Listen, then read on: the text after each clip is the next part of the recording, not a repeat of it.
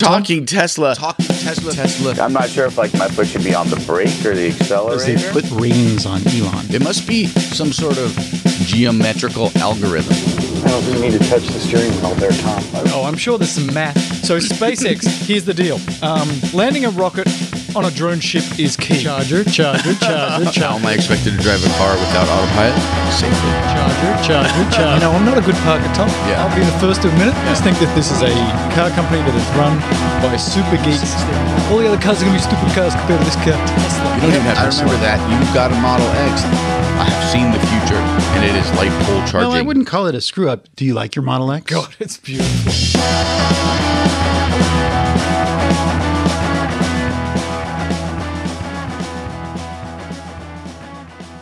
Well, uh, it's time for a Talking Tesla 186. I'm sorry I wasn't here last week, month, uh, semana, uh, something, but I'm back. And you know what? They say it's your birthday. Da da da da da da. Happy birthday to ya. Thank you, thank you. Look, um, I'm excited to be back, but I'm only going to be back for about an hour or so because, you know, as much as I want to spend my birthday with you gentlemen, Completely oh, better things to do. unrelated. I will All right. also not be here for the entire show, so that's gonna. It, it sounds weird up front. It's, your not my birthday as birthday, well? but I have I have an, an engagement. Are you getting your tires fixed? an engagement at some point. I mean, I, we can Could we talk, talk about, about that, that? Although I don't know, Joel, do you even want to hear my story about this anymore? I Something like 29% of the audience that responded to a poll said they'd like to hear about it. oh, that's good for them. Yes, I have. a s- I have a solution. I have. Uh, I have all of the information that one might want uh, to to get to the conclusion of this very dragged out story. Joel, In, in three minutes or less. Oh, this guy's so bossy. You think, So you think bad. he's the guy in charge of the show? I like it. All right, so uh, middle of the week, I called Tesla customer service. I talked to a lovely young lady in Salt Lake City. I don't think I will give out her name because who knows whether or not she's supposed to like be as helpful as she was, but she was wonderfully helpful. She uh, and I were having a, a, a lovely conversation. She said, I told her, I said, I can't return the tire because I'm not going to have a tire. And she's like, Well, yeah, of course you're not. That doesn't make any sense whatsoever. How are you supposed to do that? And she told me that, so she made a note in my thing and she tried to, she, she contacted the local service center manager. Uh, and then she's like, Well, you might want to follow up and give them a call. And I said, "Mm, Have you ever tried to call a service center? And, she was like, uh, and she was like, "Uh, that's a good point. Let me take care of this for you. And so she took care of the whole thing. Long story, not so short. At this point, they caught my, I got my tire put on this morning. I put the, they put the tire in my trunk. I drove it to the Tesla service center. There's a sign on the front door that says the door was open. There's a sign on the front door that says, wait in your car. Someone will be out to see you. Uh, that doesn't happen, just so you know. They're not actually. Uh, I don't even actually think they were open on Saturday, according to some other sign hidden on a different part of their door. But there was a young man over in the service part of the service center, and and I said, "Are you? Is anybody here?" And he said, "Yeah, I'll be right over there." He took the tire out. I said, "Do I have to sign anything?" He said, "No." I took a, he took a picture of my VIN, and that was it. So over, done. They have the tire. I have a tire. Finished. So that was really like not very dramatic, Tom. That was Well, I mean, the nice thing about it is that Tesla service, customer service personnel did an amazing job. They did what they were supposed to do. There was never any question. There was never any back and forth with her whatsoever. It was just very cut and dry. Oh, I see what the problem is. We got you. No worries. you know And you called customer service? So, so if somebody were to replicate this, I did indeed. I called main Tesla customer service. okay. You don't think that right. uh, they had like you pegged? Like, oh, did you hear what Tom said on that damn talking Tesla? We got to shut him up. I have no idea. I just know that the customer service representative was a lovely human being, and she uh, is a credit to that organization, in my opinion. And if I felt comfortable giving her name, I would. But she knows who she is. Wonderful. It's possible that they knew who you were because I know that when I was talking about the wavy lines on my Tesla, they I actually got a call from the regional manager to ask me to shut talking about. I'm sure. I'm sure that was effective. Uh, it wasn't. You know where the how I fixed that problem? I got another. I mean, that's how. Isn't that how you fix most of your Tesla problems? Get new ones. Get another one. Wait long enough, it'll go away. Hey, let's do the first uh, thing here because that was riveting again, as always, to get the the tire update. I really can't wait for the next installment because I'm There me is no more see- let me- installments. That's it. It's over. Oh, oh it's I never know, I know, Tom. Mel, you didn't It's read the notes, but I did throw in after Tom's tire follow up that Mark from RPM Tesla sent me a couple of tweets. He said he couldn't believe that Tom didn't have the right gear to get his tire fixed. So, what he wants to do is not help Tom, but he's giving us at the show three of the RPM Tesla tire repair kits that we can give away to like subscribers, Patreon subscribers. So don't bother with Tom, but take care of the rest of Talking Tesla Nation. So Mark has these really nice tire repair kits. They're actually nicer, he tells me, than the Tesla ones. I haven't used his kit, but not only does it have the compressor that can reinflate your tire, the compressor part comes with all these little like attachments. So like if your basketball's a little low or your soccer ball's a little low, you can pump those up too. It comes with this stuff called TiteSeal, which fixes the flats that are kind of like a slow leak or a rim leak. And it also comes with a set of tire plugs, like tools that you can push like a reamer into, like what you have, Tom, like a nail or something in the tire, and this goo plug. and a plug and a thing to cut off the plug. And so it comes with all these tools. They sell them at RPM Tesla for like, I think it's 85 bucks, but they've got a 20% off right now. But of course, you know, if you're a Patreon subscriber, we're going to pick three Patreon subscribers to give a kit away to. And all you have to do is when you hear your name, email us your uh, address where you want it mailed, and Mark will zip it off to you. That's at uh, info at talkingtesla.net. So, Mel, take it away. Who are we going to give these away to? Well, you guys are going to do it at You are- the you are- end. you are I've got a list of them Dr. there for you. Oh, that's when I did it. We know. Trust me. We, uh, you guys can do it at the end. Um, I've got a big list there for you. You can just randomly choose yourselves. Use something very scientific. That's good because now they have to and listen that'll be to great. the end. They have to wait. To, yeah, Oh. you don't give away the stuff at the beginning. Sucker. No, and Joel, no. And you're, you can't you're use on fast the forward, by the list, but you get, yeah. you don't get to win. Ah, Sorry, buddy. All those years he was a patron and he gets nothing for it. Nothing. Um, okay, so first thing we need to talk about here is uh, the elections. Not my birthday, it's not the most important thing. So it is official this day, my birthday, that Donald Trump is um, not going to have a second term. Donald Trump took us out of the, uh, the Paris Climate Agreement, and that actually, I think, was official like the first day of November, I believe, somewhere right there. Um, so what does this mean, uh, Thomas? Oh, the 4th of November? Thank you. So, uh, Robert, what does this mean? Are we going to go back in? What is the Paris Climate Accord anyway? Yeah, so this Please morning at 8:46 when I was kind of rubbing the sleep out of my eyes and having my coffee, I thought, wow, Donald Trump is not the president. What do I most remember Donald Trump for? For leading the number one country, the country that produced the most carbon in history, the United States of America pulling us out of the carbon of the Paris Climate Agreement. And you may you may remember this. It was got a lot of press. It was agreed upon in 2016. It's a agreement that was for almost 200 countries. I think there's now 189 signatories. And the goal is to keep the temperature from rising from uh, over the mean of 2 degrees Celsius, 2 degrees Celsius. That's like 3.6 degrees Fahrenheit. And that kind of climate in, uh, temperature increase would be the cause of great devastation.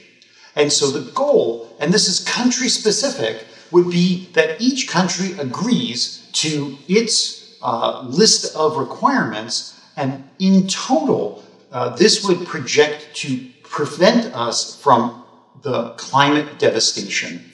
Uh, many countries are uh, like in the agreement, but really, if you look at the global carbon dioxide emissions, China is the leader at 28%. The United States is at 14%.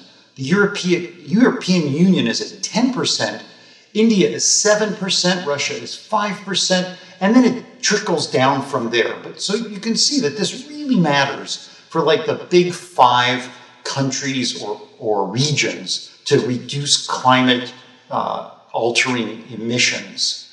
Um, you know, it's important for many reasons. Just today, I was watching this hurricane that's now about to hit Miami in the next few days, Eta, which looks like a monster. It's already done some supreme damage in Central America, and now it's swinging back into the Caribbean. So, I mean, like that's a real world issue the strength and the devastation of storms.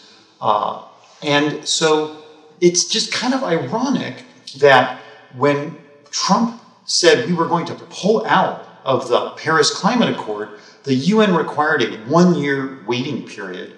And it turns out that on Wednesday, this last Wednesday, the day after the election, was when the US officially exited the agreement.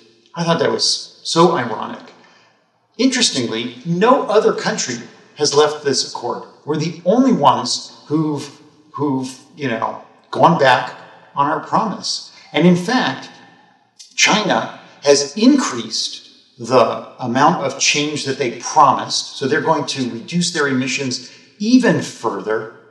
And other countries, for example, there's a fund that the US was the largest contributor to that would help smaller countries like especially island nations, weather the climate change. And we pulled back like 2 billion in funding, while other countries like the UK, France, Germany doubled their pledges. So we really have egg on our face. Joe Biden promised to rejoin the Paris Climate Accord on day one of his presidency. And again, there's a one month uh, waiting period, a cooling off period, if you will. And so, mid February or uh, February 20th, 30 days after the inauguration, we should be back in the climate accord. And I'm looking forward to that. And I'm looking forward to us following the lead of China by improving on our plan to reduce climate emissions. We had promised to bring the United States carbon emissions down by 25% based on our 2005 emissions. And currently we're on track for about 17% reduction. So wouldn't it be great if we could cut our emissions by half? Could really do something substantial. And maybe, you know, not only restore the money that we didn't pay into that fund to help poorer countries, but increase it like the UK, France, and Germany. So I'm looking forward. This makes my day, and uh, lots of other politics aside, you know, this is really something that impacts every one of us, some more than others, and it's very important you know, looking forward. And to sort of put those numbers into perspective, right? So you you mentioned 14% and 10%, and so 10% of the emissions coming from the EU, that's with a population of about 515 million people and we're at 14% with a population of only 328 million people. We're still at, and China's at 28%, which is twice as much as the US, but that's a population of 1.39 billion people, so four times the amount of folks uh, with just twice as much emissions you know, there's a lot of other factors in terms of the monetary aspect. A lot of people weren't aware of this. I wasn't aware of it until recently as well. China actually can get money from that fund. Uh, they're a considered a development developing country under the Paris Climate Accord.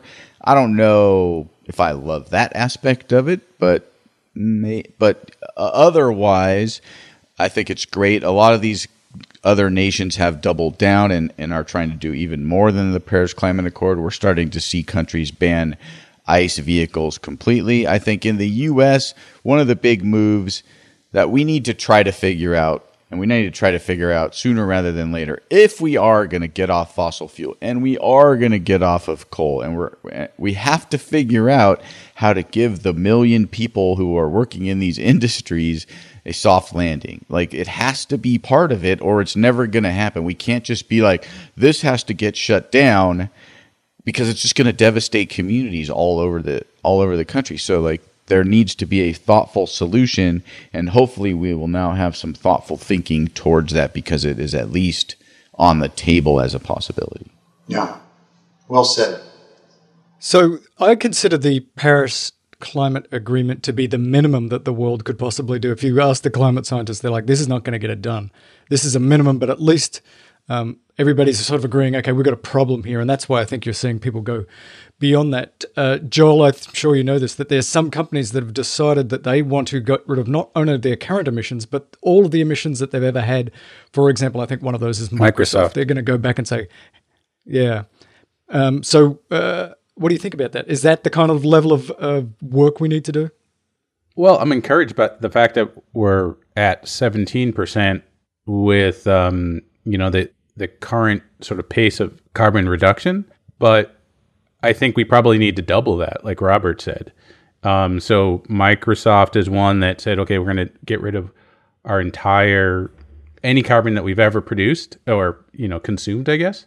And I know that Walmart is looking to reduce their whole supply chain by one uh, gigaton.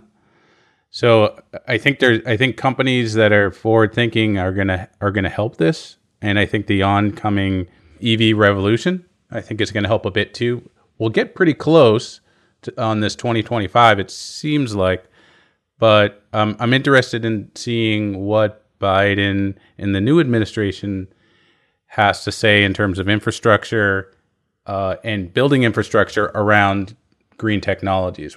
It, I've heard some things in terms of that they probably won't be able with the Senate not to be able to pass something that's called the the the Green Deal, the new Green Deal, but there may be things that essentially do the same things. It sounds like there's a car, there's EV credits and things like that.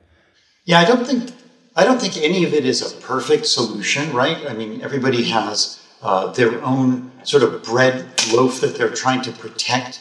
But you know, honestly, to Tom's point, if somebody came around tomorrow and said, "Well, you know, there's a new AI and doctors aren't needed anymore. Why don't you go get a job? I don't know, uh, in a battery factory or something?" That would be a, you know, I put myself in that position and I think, man, that would be so disruptive. That would be so destabilizing for my, you know, my life that I think I've kind of crafted over the past whatever decades. That's a hard thing, and they're actually. Uh, we've got a story coming up, but I'll just jump in and say that when I heard um, Joel sent this around to us, a uh, lecture on battery technology where the VP of Panasonic's uh, plant up at the Gigafactory, along with Tesla, she talks about how difficult it is to pull people into the factory to work because these are all people who are in the service industry. And when they get in there, they think, you know, wow, this is going to be a good paying job and it's going to be, you know, something new to learn. And then they get there and they see these machines and they're so complicated. And this is, this is not easy. And it, bottom line is, it's just not easy. But we don't really have a choice. So, yes, we need to help people transition. But at the same time, this is kind of like, you know, a world war kind of effort. No matter what, nobody, well, I guess there are going to be a few people who are going to be sitting fat and sassy. But for the vast majority of us, it's going to be difficult. And the other encouraging thing, although, um, yeah, I think it's encouraging, is that, you know, since the United States as a country hasn't been playing a role in reducing carbon emissions, how is it that we're at 17% reduction when, you know, we've opened up all of this mining and extraction and oil drilling and pulled off the plugs on all these pipelines? The reality is that the majority of this change has come from private industry, municipalities, and states who have all been continuing to work, right? In places like, you know, the, the left coast and the east coast, the, the change for uh, reducing carbon emissions has not really been tempered that much. And that's what's really held us in uh, sort of the running still. So if we could get the government to move along and do the same thing with uh, some guidance when it comes to uh, deforestation or mineral extraction and pollution and carbon emissions in that respect, I think would be a big thing. Although a lot of people depend on natural gas, and I think that's a huge problem. We talked about that in just uh, I think the last show or before. Yeah, and I think uh, Mel, to go back on your point about the you know scientists saying that the Paris Climate Agreement doesn't go far enough. Initially, like the real point was to get as many people on board as possible. Like this is sort of what I've read about how how how it kind of came about with the hopes that once the ball was rolling on all the all these countries working technologically to solve these problems that they would find new and more innovative ways to even go farther during the course of the agreement. And and we have seen that right in a lot of in a lot of places. We have seen countries start the ball rolling and be able to exceed what they wanted to do in Paris Climate Accord or or make decisions again to to ban ice vehicles by a certain date to try to meet those to meet those goals. And those are those are very disruptive. I mean to see a country and we talked about this to see a country like Germany have have a ban to ice vehicles coming when the automotive industry is just like I don't I mean it is Germany in a lot of ways, right? It is sort of like a huge part of German identity is is their auto industry and has been for a very very long time. And for them to be able to do that and not for us not to hear a massive amount of uproar about it means that like they believe in it and they're they're working on they have leadership that's helping them like understand how important it is and has a plan to do it, right? And that's what we need. Leadership to tell us how important it is and a plan to do it. Joel, your thoughts? There's a, a study that I was just looking for um, that looked at um, the cost to get get the U.S. to, I believe it was around 70 to 80 percent renewable, and uh, the number was 1.8 ish something like that trillion dollars? Um, by trillion. and it would this was a trillion by 2035 a lot of money right? Um, what the study also s- sort of indicated was is around 72 billion a year is given to fossil fuels for subsidies. And i haven't done the math but uh, and i was told there's no math but that gets us really close to that number essentially. So just pull so, the subsidies yeah, uh, uh, and and there's other ways that we can do that. I know that Chevron and Exxon actually had told Congress probably three years ago that they were interested in doing a carbon tax, um, and maybe there maybe there would be some interest for car, for a carbon tax to sort of get everyone thinking in the same way. To you know, what can I do here? Okay, if I'm paying this extra tax, well, maybe instead of getting a gas stove, I get a induction stove instead um, but there's you know there's many different things like that. Um, but like like we said, uh, Google, Apple, Microsoft, Amazon has a like a two billion dollar fund. We're moving right in the right direction, and I wouldn't be surprised if we hit that 25. But I think that 25 percent reduction. But I think that we needed to do a lot more because from what I remember reading, I think we're still at that 1.5 Celsius increase, even with following uh, the Paris Accords. Yeah. It feels to me like we're in a um, politics aside, subsidies aside, money aside, we're in a race with technology versus the planet. Like the technology is really going very fast. Solar, the cost of solar is dropping, dropping, dropping. Uh, batteries is dropping. Uh, density is going up. Elon's building these things um, because you can't just turn off fossil fuels tomorrow. Only the most crazy people on the left think that. I mean, you just can't do it. You have to transition, but we have to have those transitional technologies. So um, like Elon's like, uh, can I have some help here? We need 100 gigafactories making batteries. Uh, we need to continue to work on fracking uh, hydrogen from water using solar, and then how do we store that hydrogen safely? So it seems like we're on this giant race. It's not all politics and it's not all subsidies. It's like, could we do it tomorrow without you know significant improvements in technology? And one thing I would say about some of these numbers, you've got to be a little bit careful about these because, for example. Um, Australia's carbon footprint isn't very high, but it sells a ton, an F ton of coal to China to burn. So that gets over in the uh, Chinese sort of um, part of the ledger and not in Australia's. Same for some of the Scandinavian countries. Oh, look, we are basically close to zero because we use all of this renewable energy while they allow all of this drilling off coast and they sell it overseas. So some of these numbers are a little bit bogus, but it is also impressive that it was just a few years ago, and maybe because I'm old, a few years is 10 years ago,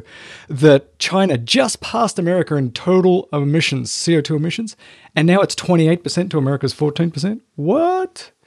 That happened fast. Yeah, I mean, but they're also they're changing their entire. You know, they, they we went from an agrarian society to an, a major industrial power powerhouse, and and and we haven't even really seen India do that yet, right? Like, so it is that that, and that's the issue, right? As as all of these very large, heavily populated countries start to to become industrialized nations, they really we really need the the the the, the stuff in place. Because if India starts being a gross polluter, uh, you know, on the level of China or on the twice as level uh, of the United States, then then really all of the work that the, the those nations will have done would be basically zeroed out by a new nation, you know, adding to that, and and we can't sit here and say you don't have the right to become an industrialized nation and pull your people out of poverty and and have better health care and access to clean water and all of those things. Like we can't do that. We can't just be like sorry we nailed it. Uh, we started earlier. Now you're screwed. Enjoy your huts for the rest of your life. Like we just that's not re- realistic. It's not going to happen That and yeah, it's so true, Tom, and that's why it's really important to be in the Paris Climate Accord, and it's really important for the US to spend more than anybody else because total global emissions is the US. It has been the industrial giant for a very long time, and and that's exactly what India and China were saying. That's not fair. You don't get to burn everything, build up your giant economy, and then tell us we can't do it. Um, you need to uh, pony up. That's just not fair. You can't. And my guess is the U.S. owns a high percentage of China's emissions by its by its thirst for goods, right? Like, I mean, China's. my iPhone here. Right. I don't know what that number is, but you can bet your bottom dollar that some of that twenty eight percent is on our ledger. Yes, Joel. Yeah, I, I, um, I mean, what my hope is is for countries like because India is pretty close to the population of China, but they're seven percent, and as they grow, um, the hope is just like folks who went almost directly to cell phones um, instead of having a landline. The hope is is that they go directly to uh, solar or wind or something more uh, renewable and skip over the coal part. If the capacity is there, right? Is the global capacity to make panels enough? I, I don't know. I mean, I'm not saying that it is or it isn't. I'm just saying that we know that like the one big giant solar plant we built recently in this country in Buffalo, and maybe that's not the only one, you know, didn't do so well like in terms of its overall output. So it's not as cut and dry as it, as we would like it to be. So you definitely need to put some effort capital into solar panel which probably isn't super sexy for a lot of people at the moment, right? But I think this jumping the technologies that Joel said is really true. If you go to Kenya, I go there a lot, and yeah, they just completely skipped. Like you have a landline, what's that's ridiculous. They do everything via cell phone. They have this thing called M-Pesa, which is a way of buying and selling goods, which is far better than anything we have here. So they just skipped all of this stuff and got better technologies. And India is already um, talking about the fact that solar is so cheap, and if they want to get distributed energy out to a billion and a half people, there's no way they could build the infrastructure that the US built over 100 years. They have to do distributed energy, and solar is so inexpensive, that's the way to go. They've also seen in their big cities like Delhi and stuff that you can't just pollute the place, it makes it unlivable. And the same with China. So I'm hoping that Joel's right. They'll just skip over straight to renewables because they're way cheaper, way more distributed, and in the end, cleaner. We can hope. As long as there's not subsidized American companies over there going like, "Hey, we can build you a plant for real cheap," because you know it's like it's the it's the the service model. We'll build you the plant, but then we gotta sell you the fuel to run it. But solar has become so cheap. It's like it is so much cheaper than anything else now. Solar and wind to produce electricity. If you add in storage, it's still a little competitive with uh, um, gas, but I think that's going to. But be that's the thing is like, how do you build storage for India, right? Like again, the sun goes down in India just like it goes down over here, and and if you don't, it does. Yeah, it's It does? exactly the same kind of a situation. It goes. it's a little bit at a different time of the day, but yeah, the sun the sun goes It down. happens so on the half hour. if you don't fix if you don't fix storage then how do they you know like if you're sitting there how do you make those decisions so you're not going to build power plants oh i'm just going to fire them up at night that's not how it works that's not how the economics of that works so that's a you know i think you yourself sort of identified that key point that you know uh, of like how do we got to build this? Tesla's like, we can only make three tera gigawatt hours of batteries if we get everything right right and and so who else is doing this and yes i know it wasn't the right word everybody's smirking at me because i said terawatt giga hours i did it for funny- fun Come on. Yeah. Well, the storage can't be uh, everybody has a battery in their house. That's not going to happen for a long time. Um, but there's a lot of ways to do storage. We've talked about, you know, you can take giant heavy things and pull them up giant heavy mountains, and that's a tremendous amount of energy. And you can do pumped hydro, and you can do, you know, pumped uh, gas. And I still think that hydrogen actually has a huge place here, as you you know, it's the amount of energy density in hydrogen is way it's 50 times higher than a Well, lithium ion battery. the You people go. You who live um, outside of the egregiously consuming United States live much more economically. Uh, be it Bolivia or Kenya, in many of these places, they're they're not like running uh, seventy-inch screen televisions and microwaves and all kinds of like high-consuming air conditioning units all the time. I mean, like here, it's really like Tom was saying, it's kind of outrageous. I have a, um, I was at a friend's house for my dinner a couple weeks ago, and like all the time we're sitting in the backyard eating. The two there's like two neighbors, and they're like their air conditioning units are going on and on and on, and I couldn't believe it. It was like 67 degrees out. It was not warm, but I was like, why are there air conditioning? Oh well, he's an old guy and he just leaves it on all the time. So that's not happening in many of these places. So I don't think those folks, and at this point in time, need all that storage like we might need here. And so, you know, my hat's off to people who live outside of the United States and who actually live more economically. And I think that the transition to renewables will be a lot easier in those circumstances. And with that in mind, it turns out, and I threw this, I had this story on my list, and I just threw it in because, Mel, you were talking about Kenya, is that Kenya got its first Model X. It, it was on November 2nd. What? Kenya got, uh, and there's a picture uh, at Mr. Albie, A L B I E, shows a Model X Kenyan license plates in front of his house and says, uh, This has to be the first Tesla in Kenya. Um, and uh, it turns out, I guess, that uh, energy supply in Kenya is quite clean. I think 93%, according to this article in uh, CleanTechnica, is uh, 93% of Kenya's generation is from renewables, be it hydro, utility scale solar, wind, or geothermal. So that's just a quick shout out to Model X in Kenya. High five. That is pretty cool. Yeah, if you go to Nairobi, you can look over the hills and there's uh, wind turbines everywhere. It's pretty cool. But, you know, Kenya is a great example out in the villages where they burn just a lot of wood in their houses to keep warm and cook food. And so there's the constant smell of burning wood. And there's a lot of health problems from that. Lots of inhalation of smoke and um, but a couple of solar panels and a little bit of storage. Now the kids can they can study later at night and stuff. And like you say, you don't need much storage if you've only got a couple of LEDs you need to run and uh, stuff. So yeah, I love the idea of distributed energy. In fact, every time I'm there, I'm like, I know an African guy. His name's Elon. And he needs to put a couple of these gigafactories in Africa because they desperately need that technology. But it's not, you know, I guess you go and sell it to the rich people first, like a Tesla. Make the really expensive one first and then trickle down those profits. So I'm hoping maybe that, they can uh, use their uh, climate accord money to buy uh, to build a gigafactory Exactly. Hey, there's something happening with Cybertruck that we should all be very excited about. So I don't know who wants to do this uh, little discussion to lead us off, but Joel does. What are they going to do to the Cybertruck? So there's there's um there's a combination of things here. Um, so we remember after the Cyber, Cybertruck was re- revealed, Elon had said, "Oh well, I think we're going to reduce the size about six percent or so." Um, people were saying, oh, "I want to fit it in my garage," yada yada. Yeah, Although I don't know many people that, yeah, and maybe for Europe and whatnot. Uh, on Jay Leno um, in in April, March or so, uh, Elon again sort of said, "Yeah, we want to try to do about three percent uh, smaller."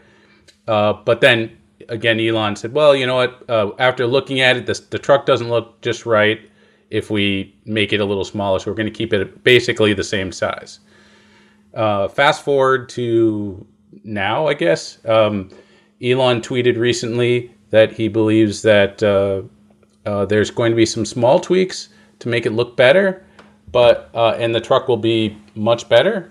Uh, but didn't really give any indications. Uh, he said recently uh, that he would be revealing something in about a month. So about a month from now, we'll, we'll see that.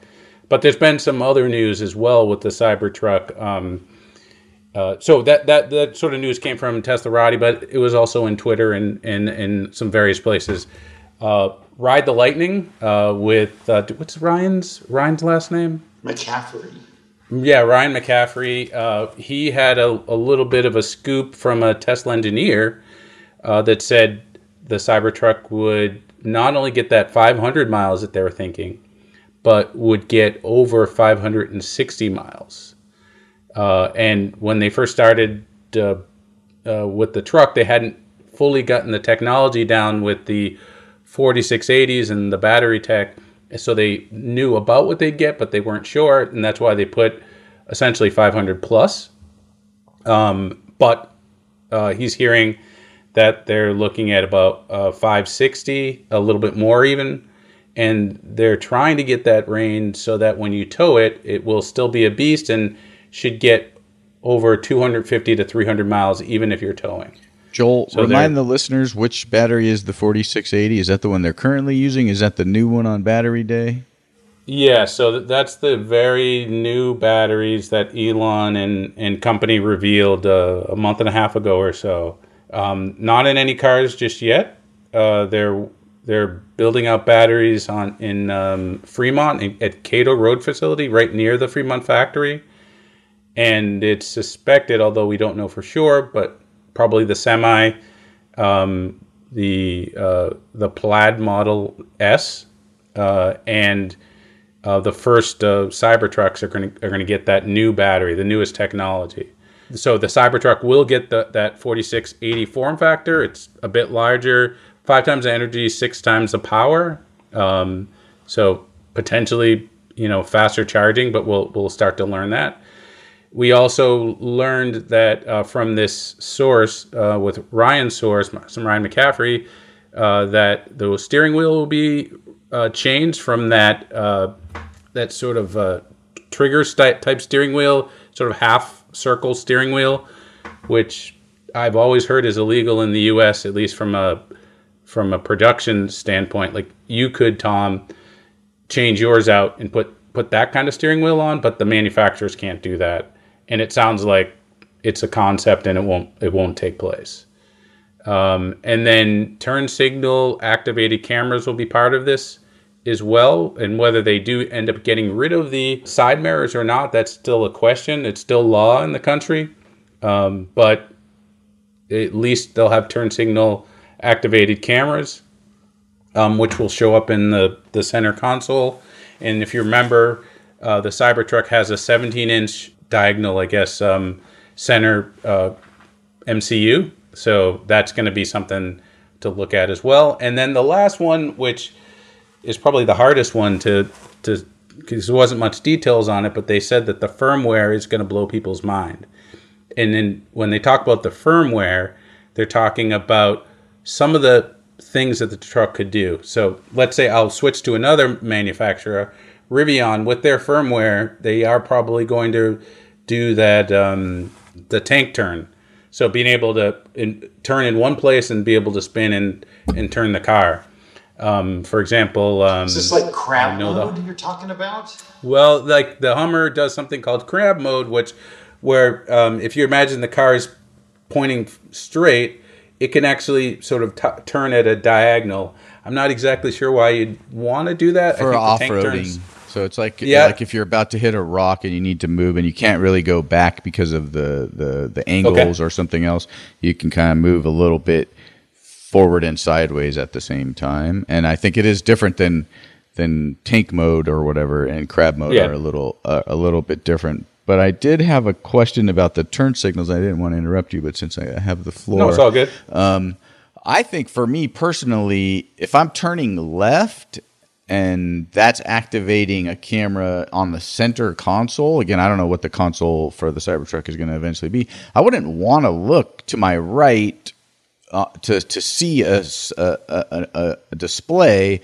when I'm making a left turn. That that just feels very unnatural to me in a lot of ways. Because you're not a gamer. Yeah. You won't be you won't be looking left to right. You'll just be looking at the f- the screen the whole time because the car's going to be doing the turn. So I do kind of agree. Um, I know Audi has small little screens on the corners, sort of like where you would naturally look. But that's this is the mode that at least uh, Tesla's going at the moment, um, and we, we don't know about the mirrors. I don't know if anybody's remembers back. It was um, last summer. The uh, NHTSA um, uh, had a, a public survey about whether mirrors uh, could be replaced with cameras. Down with mirrors. Down with mirrors. I don't know. Maybe. But but you haven't stated why because they take a standard mirror re- increases drag by at least five percent. It's actually Right. a huge amount. So that's why they just want to have tiny little cameras instead. Or just the camera Yeah. in the fender like we have now with all the Teslas.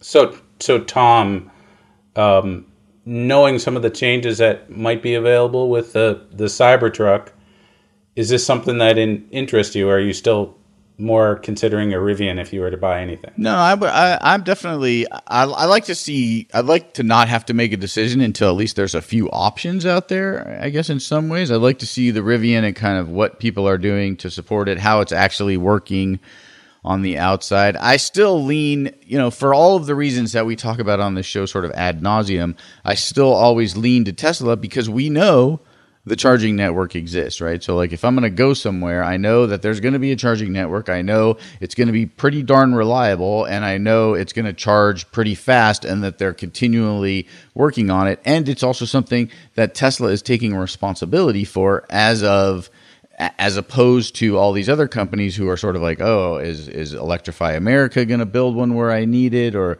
or are they gonna are they gonna you know you go to a place and Tesla builds 15 supercharger stations or 16 supercharger stations. Electrify America is putting four in, and, and and as more and more of those other vehicles come online and need them, you're gonna you think the lines at Tesla are gonna be long with with massive amounts of supercharging, and and then how fast are those other chargers to work? So there's still a lot of factors. I still lean very heavily towards Tesla, just in term of the charging. I um I just I want to be a Baptist right now. Preach, brother, preach, because it's all about it's all about uh, the charging network still for me. That's Rivian can have a great car. That Hummer looks really interesting, but uh, it's all about the charging infrastructure, and that's the ace in the hole that Tesla has, and they're years ahead. So I just I just wanted to say, preach, Tom. Thank you, thank you very much. But it's a it's a good question, and I guess uh, my I, my guess is if I asked the four of you, I would know that that would you'd probably get the exact same answer uh, that that Joel posed, like Rivian, Hummer, Bolt. I, I don't know. The Bollinger doesn't really count because they're never going to make that car at, on any at any No. quantity at any quantity. Let me finish my sentence, Robert, before you freak out. They're never going to make that car at any quantity that's going to really have an impact, and, and and that alone, and plus it's not going to have an airbag. So is that thing going to be at all street legal in any way, shape, or form? And as far as the uh, the government goes, Yes. Well, let us talk about Model Three before um, there's a giant fight here in talking Tesla, and it's you know it's, nobody wants to see that. Model 3 got a refresh. Model X got a refresh. Um, and I think Tom has to leave us. Bye bye, Tom. You're leaving Tom Bye. Right, right before right before So we do you talk Do you want me to say? a- Do you want me to say goodbye, or do you want me to just leave? I don't know how you want to No, no, you can just go. That's so Kinda rude de- that people were just so upset with with you. Well, I have to go. Um. I, I, my guess is that you people will be talking for well another hour, and uh, maybe I'll leave my recording You can come right going, back. and I'll just come right back at the end. We'll see what happens. Oh, Yeah, do nice. that. Go for it. And we'll just pick up all of the background noises where you live. I'm curious to hear your cats, what they say when you're gone, what they say about you. So, uh, who wants to tell us about the Model 3 refresh and the stuff? Because we, I know, have not talked about this enough, and it's really cool. Well, I think the most important thing is that I think that Tom's story about picking up a friend who's having dental work is all bullshit. He doesn't want to be here for this story to hear how the Model 3 is getting better and better because he has like whatever number 400 of the Model 3s and it's it's it's getting old. It's kind of developing wrinkles. But the new Model 3 is going to look a lot more like the Model Y. They're deleting all of the chrome. Uh, it's gotten a, well, I'll just go down the list and we can all just like yippee along the way. This started October 15th. Uh, we have a significant range boost, which was all over Twitter. You've probably forgotten by now with good reason, but I think it's really important. The standard range uh, jumped from like 241 to 263. The long range, which is a big jump, the long range 310 to 353. The performance two, Just stop there. Do not go past that. 353. That is enormous. That's even better than 420. That's a more than 10% increase. That's amazing. A 353 mile range in the Yeah. Model 3 now. That is Wow. huge. yeah, I mean, come on. it's crazy good. Is that enough for you, I'll Mel? continue. I- That I mean, that's Yeah, really, it's- really good. It's. I mean, I I have a I have the same sort of Model Three as uh, Tom, you know, like number twelve off the off the lot, and uh, it gets about three hundred ish miles, three hundred five, but three fifty is like, well, that's about fifty miles more. Yeah, no, it's pretty impressive. They've changed the wheels, so now the wheels uh, are different on the standard, as well as uh, putting those. I think they're called Uber turbine wheels on the performance model. It's a pretty slick wheel, and that's like a nice little upgrade. Uh, you know, you're not going to get a yearly refresh on Teslas. We've talked about this time and time again. They just incrementally increase uh, the performance or the features, and rarely do they do any significant refreshes. You know, we've talked about the sort of unicorn Model S refresh. Still don't know if or if ever that will happen. Uh, but now on the Model 3, this is big. They've added a power trunk. So the trunk is going to be like the Model S and X and the Y. So you can open it up with your phone uh, or just click the button that's just underneath the tail there and it'll pop open on its own. There's, uh, uh, like I said, the factory black trim is now standard. The center console's been designed so that there's no longer this uh, tray that you put your cell phone in that covers. It's just like an open, uh, an open sort of like a dish that you can set your phone in. Now there's a built-in uh, Qi charger there, so you can just have your phone recharge, which is really nice. I had uh, I had gotten from Mark at RPM Tesla one of these charging pads that goes into my Model 3, which isn't even a year old. And it's a really handy feature. Um, there's a, uh, yeah, I put that there. There's uh, no more USB ports. There's USB C, right? USB C. That's right. Now it's USB C. That's right. There's actually five of them now. And uh, one is, is going to be included in the glove box with, with a USB drive for Sentry mode. So it's like they're taking care of a lot of these sort of aftermarket tweaks that everybody would sort of go for. Um, now they're kind of coming with the car. They're uh, changing the climate system. So they, I think, have added the, is it called the OctaWeb? Octabottle. Octo I something. think that's it. Uh, Octavalve. OctaValve. Uh, Oct something, right? Ah, it's a yeah. That's we got a story coming up on that, which is really kind of cool and confusing. And I'm glad I'm not talking about it. The the they've put all these like like different finishes, satin and the silk plates, and the seat controls are now dark, and you know it's like there's metallic scroll wheels, and the exit buttons on the door look like more like oh I should push that to get out the car instead of lifting the little latch, the emergency latch, which would mess up your windows potentially or your mm-hmm. your trim around the windows. So they've done a lot of nice fixes. According to someone in Sweden, they've increased or improved the soundproofing, which uh, I don't really notice it that much. And I've considered getting like a whole bunch of soundproofing added to my car. Um, and I might still do that, but it sounds like they're already addressing that. Um, and maybe it'll have a heated steering wheel. I haven't seen any updates because this has been sitting in our uh, article box for a few weeks now. But it should be, yeah, okay, what? Yeah, and it um it is it, it is confirmed. Um, I I don't remember where I heard it from. Uh-huh. Uh, maybe electric or or something, but it's definitely it's confirmed now. And so now uh, is today is November 7th that we're recording. In another week, these cars should be hitting uh, owners uh, as being delivered. And uh, I look forward to, you know, hearing more joy from folks who buy Model 3s and enjoy these uh, upgrades. So, of all of these things, um, the thing I, I think they're all great little updates and stuff, but it's the it's the range that's got increased with the same size battery that continues to blow my mind. This is a improvement in efficiency, and Elon and uh, his friends over there were saying um, that's how you really increase the range. You can always throw a bigger battery in, but that's not where the magic is. That's actually not the most cost effective way to do it. The most cost effective way to do it is by tweaking efficiencies. So making the octagon way of making the heat and the cool really efficient is good. Uh, having better um, motors, doing all this stuff, and you see how they've improved the efficiency over and over again. It's really, I find this, although I'm not an engineer, I find this absolutely fascinating that they could do all this. Yeah, it's all this attention to detail that keeps Tesla just continuing to pull away from the other automakers. You know, when you have a Model 3 which has over 350 mile range, and then there's a Porsche Taycan that barely gets 200, it's like uh, they're just, when people say they're three or four years ahead, that is a huge market advantage. Uh, again, when you, I ask people which car, they're like, how far does it go? Right. Can I charge it? The stuff that people really care about is still range anxiety, and Tesla is not yet, but getting close to absolutely destroying that range anxiety for everybody. Just saying.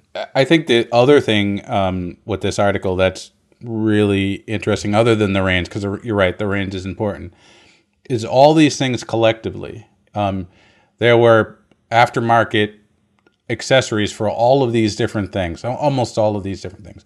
How can I get a, a, a wire to put my USB in my frunk instead of somewhere where somebody can smash and take it away? Um, the Qi charging, um, the uh, the USB po- uh, more USB ports, the little stickers on the door so people don't pull the emergency latch.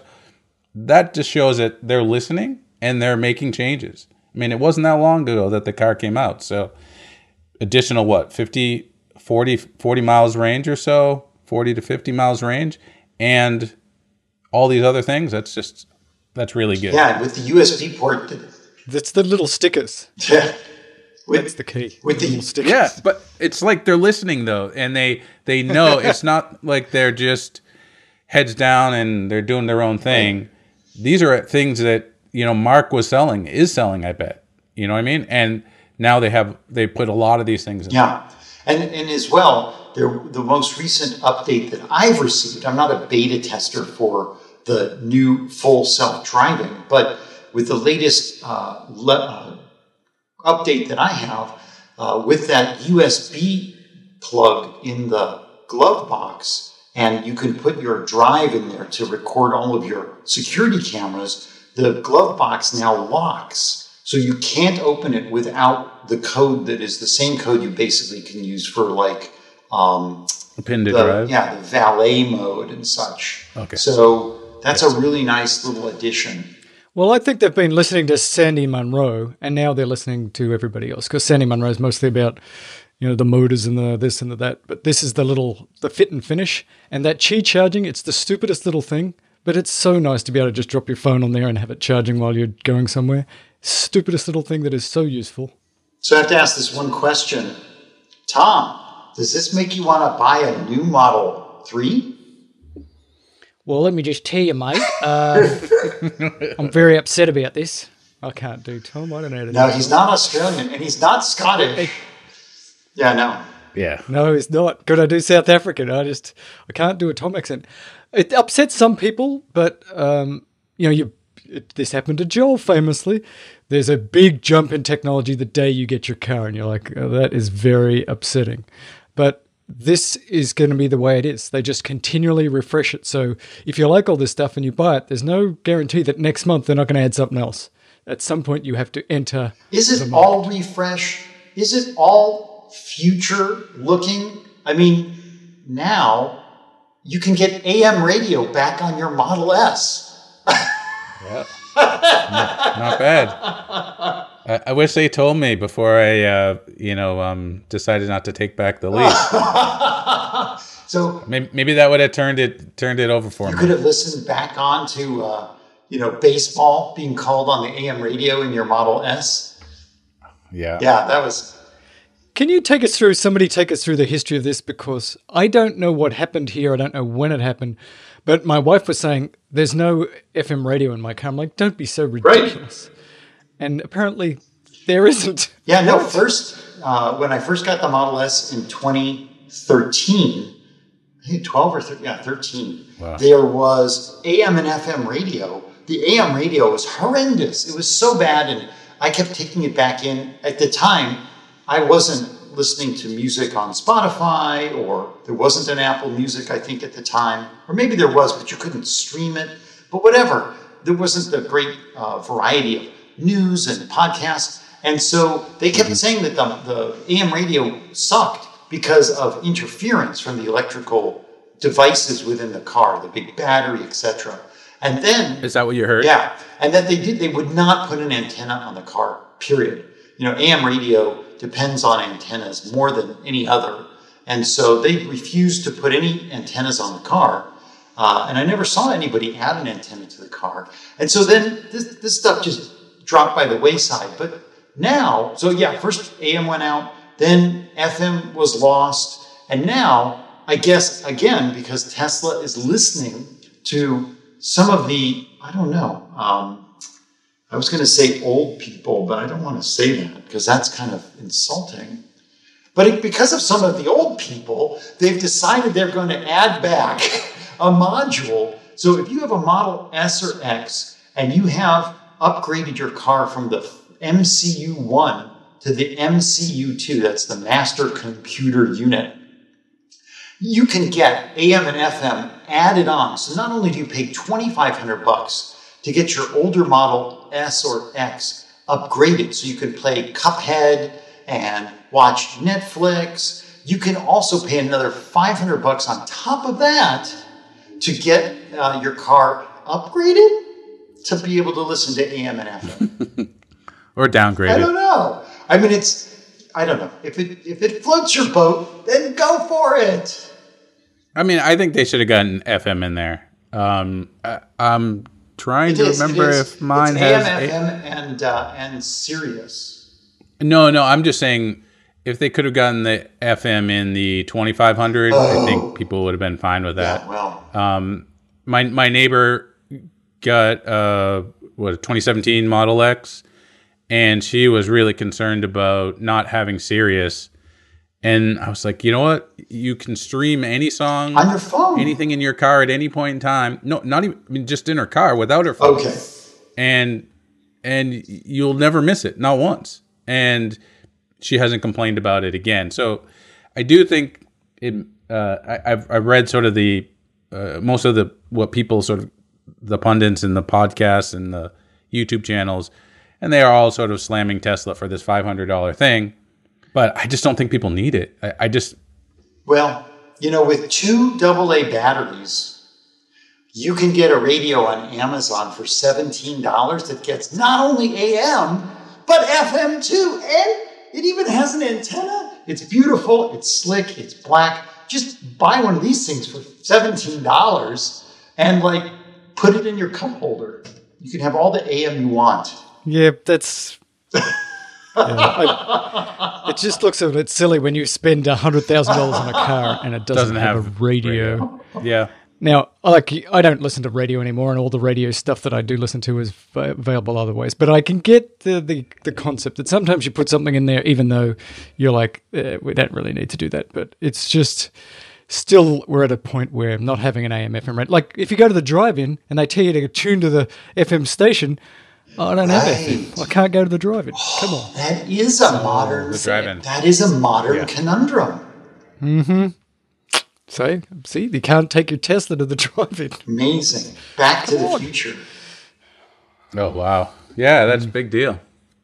Well, th- th- there's one use case, and um, the only other use case I heard people talk about is in some emergency situations, it's better to have uh, it's better to communicate via, you know, AM or FM.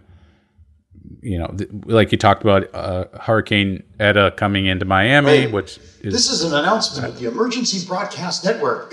right. Yeah. So until they kind of get that done for your phone or for something else, that's still important to some people. But and yes, Mel, yeah, if you're spending seventy five, even fifty for a car, maybe you should really have it.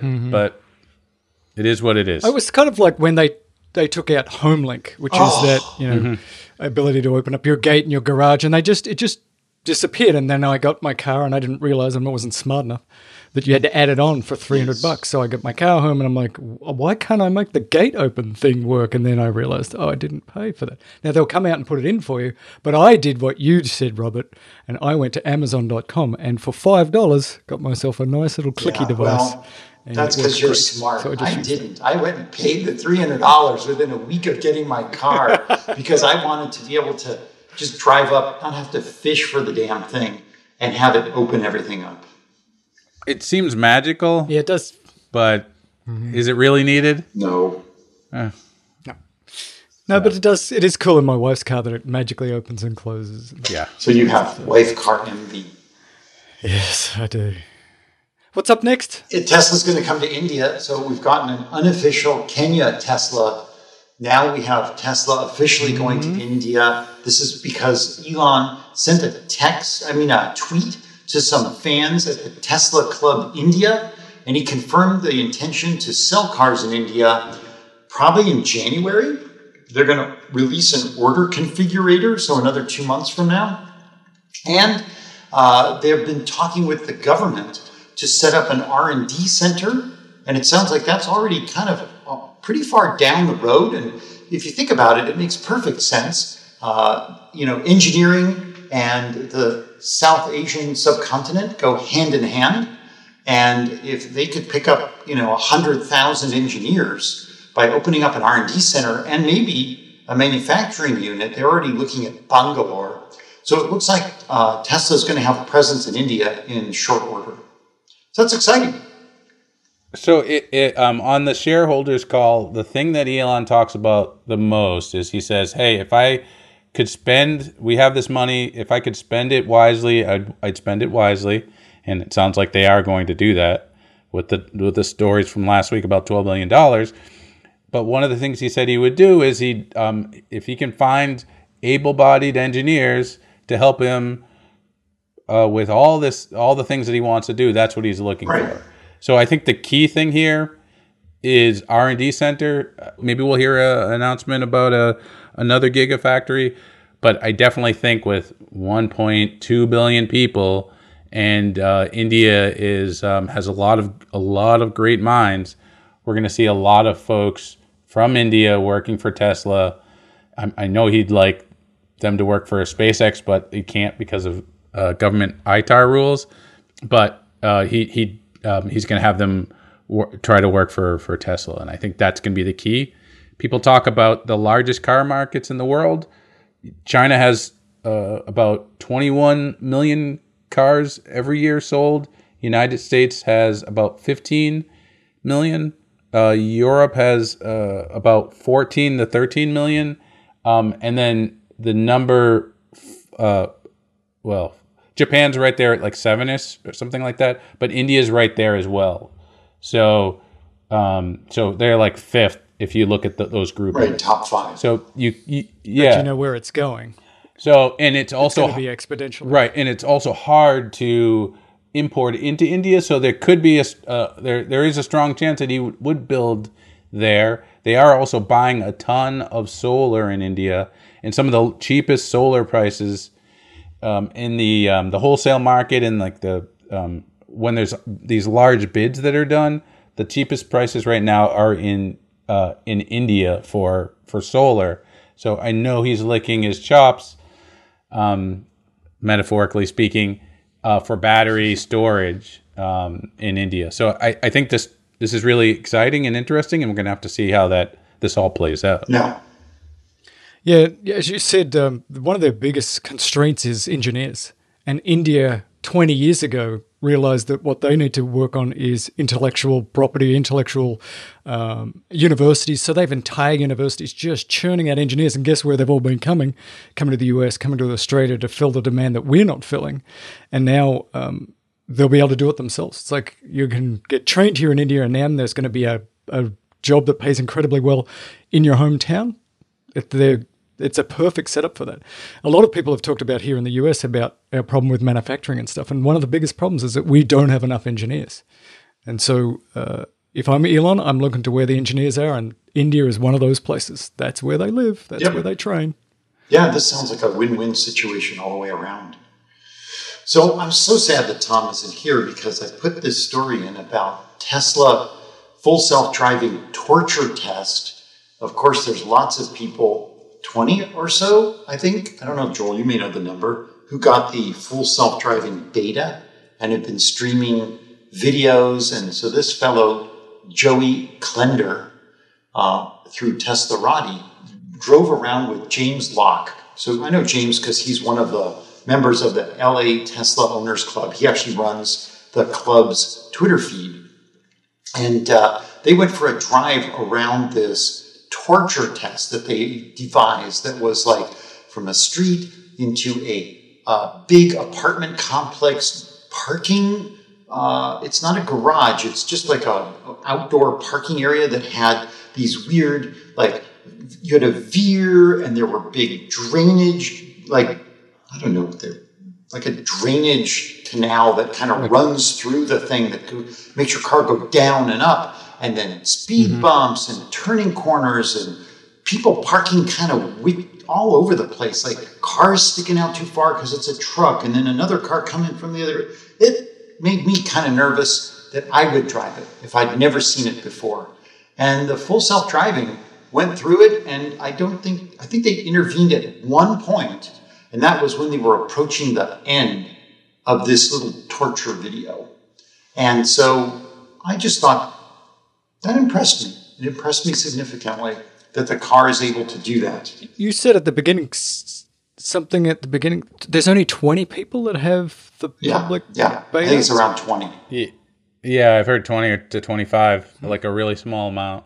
Yeah, then I, I didn't feel so bad. I thought it was like I didn't feel so bad that you know I got I got uh, passed over on this. That's very conservative. So 20 people, you can really lock that Right. down.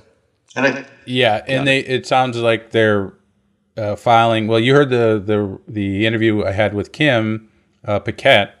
Uh, she said every couple days or so she'll send an email to Tesla, telling them that, uh, things that they thought that she thought worked really well, things that didn't work so well. Um, and but Tesla said, hey, you know what? If you uh, if you want, if you ta- videotape it, show it to anybody you want. That's that's good. Um, try to keep it positive for the most part, but definitely show folks.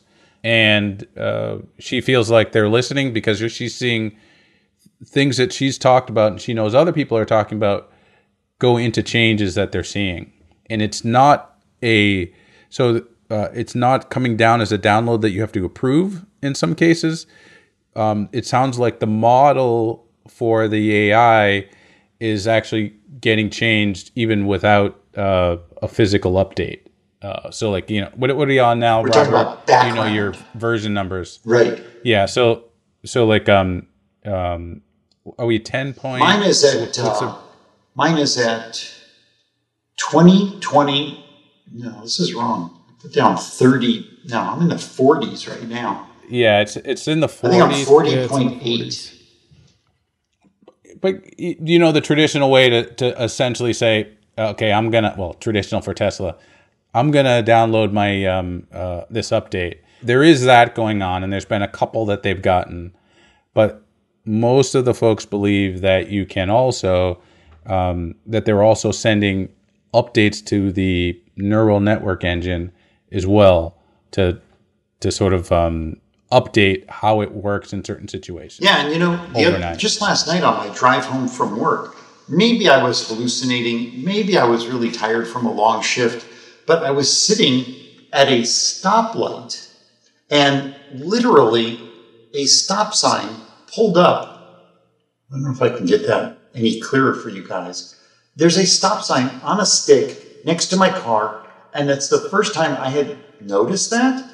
And sure enough, I look up and there was a stop sign. I was like, what? But then I went to get myself an In N Out burger at a drive through, and there's like an In N Out sign in front of me there. And the car where I'm pointing in the picture is showing a trash can. So Yeah, so um, it's funny because um, you know, like when you're little and uh, you, you don't know everything that is around you, you think it's something else. Like my son, when he was really little, if he just saw a circle on a building, he would say that was a clock because that's all he knew, Right. right? And this this AI in uh, the the FSD sees everything as either a cone or a trash can. Yeah. So it's not much different than my my two year old son. nice.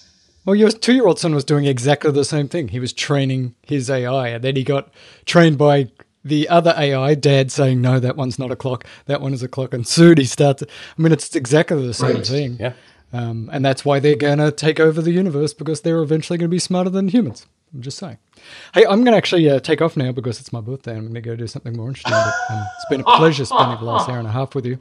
Everybody tweet And it Mel and like- say happy birthday when you when you hear the podcast. That'd be nice. And it looks like you're about uh, one tenth of the way through the notes. So I'll, I too might like go and come back in six hours and just uh, finish off with you. You guys are still And here. join back in. All right. Ah, but it was a pleasure. Thank you. And uh, I'll talk to you all soon. Have a good birthday. Bye. Yeah, then I pulled up these uh, two Twitter strings from Elon talking about the FSD. This was already, again, like um, a couple of weeks ago, but we kind of skipped over it, where Elon was saying, once again, uh, reiterating or doubling down that the full self-driving will be able to go coast to coast. It will it will be able to park your car without you in the car. It will retrieve you after the car has been parked, and it'll be able to drive places. And even if you're on the other side of the country, and somebody asked him, "What? What does that mean? Are we going to go back to that snake charger?" And sure enough, he tweeted using the automated solid metal snake charger, which we saw way back when. And I thought that was a very cool video, but I had no idea that it would be, you know, like practically used ever. But it sounds like some version of that, if not the exact thing, is coming back. What do you think about that? I think it's just so prone to vandalism. And there are places where people just don't like Tesla. A lot of places. right. Exactly. Yeah. It reminds me of sort Yeah, of like I live in Santa Monica, and there's lots of Lyft scooters, and uh, there's like five different versions of these automated electrical scooters that you can just log into with your cell phone, jump on it, zip five blocks away to meet somebody for whatever. We're not doing it that much anymore, but I used to use them quite a bit, and they were super convenient. You don't have to think about them being stolen and locking them up or anything, but if you drive around at like two in the morning, sometimes I do when I'm coming back from work, for some reason people just they just take out their frustrations on these little scooters. And I'll see them strewn across the street and you know, like they're nice, mm-hmm. they're people. This is their business. They are being paid to gather up scooters that need to be charged. They charge them up, they put them out nicely in designated places, like alongside the sidewalk where it's not obstructing a bus stop or a crosswalk or a business. And people will come by and they will just literally, like dominoes, kick them all over. And so I would worry that somebody's going to come up to this snake SnakeBot supercharger and they're going to, uh, you know, like bash it, bend it, break it. And that would be really sad. Of course, they could do something, Tesla, to the snake charger, because if you remember it, it's got kind of like a metallic, uh, articulated uh, structure that it kind of bends and such, but it is metal. We were talking about the Yeah. Cybertruck, and maybe they could just put a little electrical jolt in there if you start. Yeah, that's what I was gonna say. yeah, yeah, because um, part of that story um with the um the Cybertruck was uh, Elon joked that it you know it could zap somebody if they touched your car when they weren't supposed to, and I want one of those mugs too. Yeah, 250 uh, kilowatt of flow, or 350 if they really jack up the superchargers like they're talking. No, just That a would little super little shock. bad. You know how scared Yeah. you how scared would you be if you got shocked from something that you know it you know well if you know kilowatt hours or or, or kilowatts excuse me 250 or more kilowatts and it just gave you just a little shock like you know just a little jolt it's not like something you know 24 48 volts or something just a little zit, Yeah, you you you you wouldn't touch it it but sounds funny. Of course. the reason I asked is um, there was a um, there is a consortium trying to get put together that's doing wireless charging, and it's not induction. Um, it's another technology. Um, I saw initially saw it uh, showcased on Undecided with um, uh, Matt Farrell on YouTube, um, and it's a Boston company that's putting it together. And essentially, it's just it's, there's no moving parts and it's they're purporting it to be very efficient. I don't know. I doubt it's as efficient, even though they claim as such. Right. It's efficient as plugging something in. yeah, copper to copper is But- pretty darn efficient.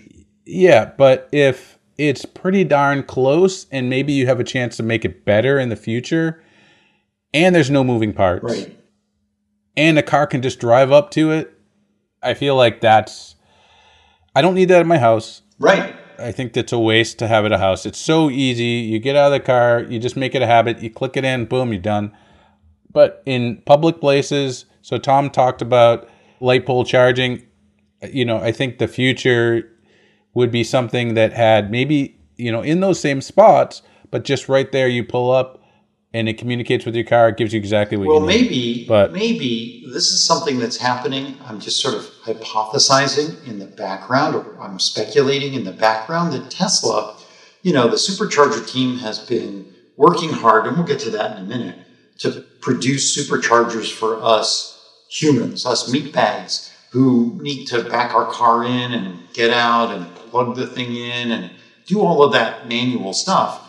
What if the supercharger team is already hard at work in looking for parking lots in, in malls and places that are off the beaten path that like you or I might not feel at all safe going to some dark dank out of the way place and install thousands of these induction type chargers so the cars on full self driving they just slip into some like garage opening and 45 minutes later they come out charged and maybe there's even a So- so- cleaner down there to clean the exterior of the car. But this is all for Right, FSD. exactly.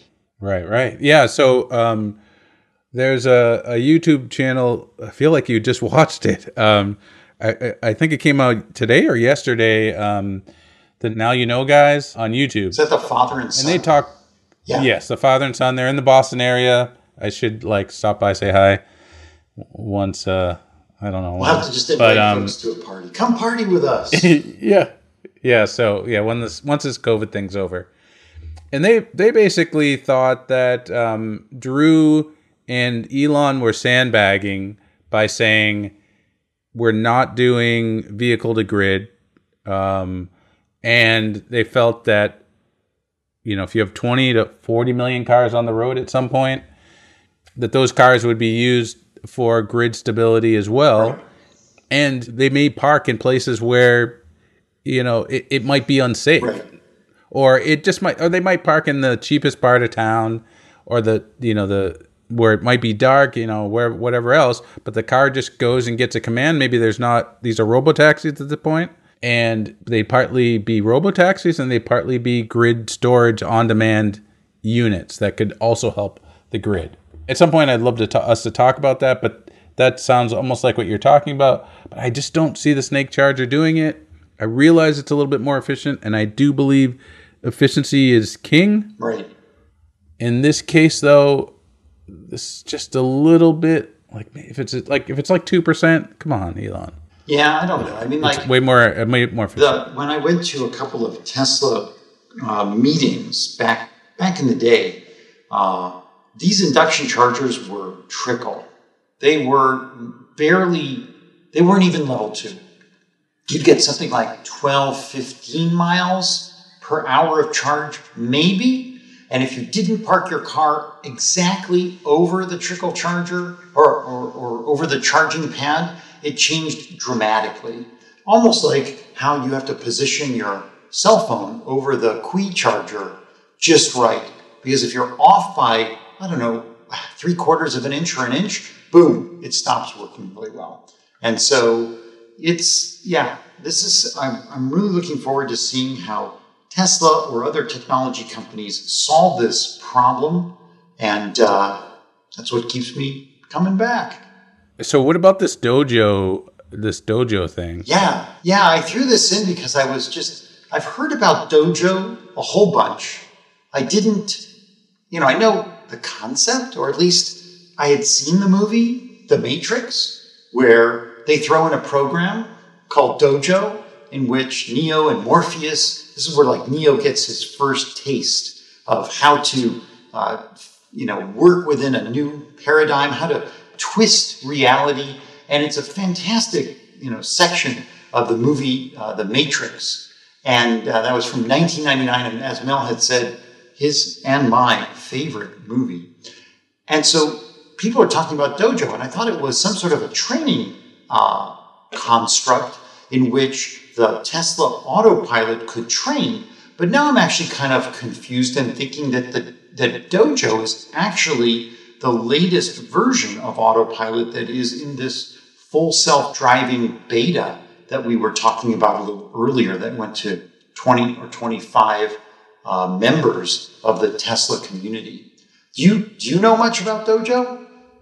Well, a, a little bit. So dojo, uh, you know, yes, um, it it evokes the um, the Matrix, but it is a Japanese word um, that means uh, place of the way, which is very deep, but it's about training essentially. What? You mean there's something that came before the Matrix? no, it, yeah, for sure. But for Dojo, Dojo is a, is centralized. It will be um, a very very large computer, exascale computer. So there's peta, and then I think there's exa after that. So that's billion, trillion, quadrillions of operations per second, and it's it, it would be one of the fastest computers out there. But it's a it's using different sets of numbers. So it's not truly the fa- it would not truly be the fastest, but for what they need, quadrillions of operations per second to basically take in video and train a new model. Currently, I- from what I've heard, it takes over a month to retrain a model for uh, for autopilot. when you say a model, you mean each car Uh, so yeah, or so a version of software. yeah, so there's a to go up a, a step higher, and I'm gonna get way out of my knowledge base here. Go but, for it. um, a neural network you train a, a something called a model it's basically how the car reacts to the world around it okay? And uh, what they generally have are human annotators to say okay this is a trash can. That thing it, it kind of looks like a tree but just call it a trash can too. And this is a trash can. And these things these different types of things can move in different ways. If it's a person a mer- person can move in these kinds of ways. If it's a car and it's pointing in this direction it can move in these ways. And they do that training. But then as we know there's all these edge cases all these different edge cases that they know um, you know let's say they're at 95 96% but they need to get to 99.999 or even further and they're building an automated way to train their neural network engine which is it's called the model essentially.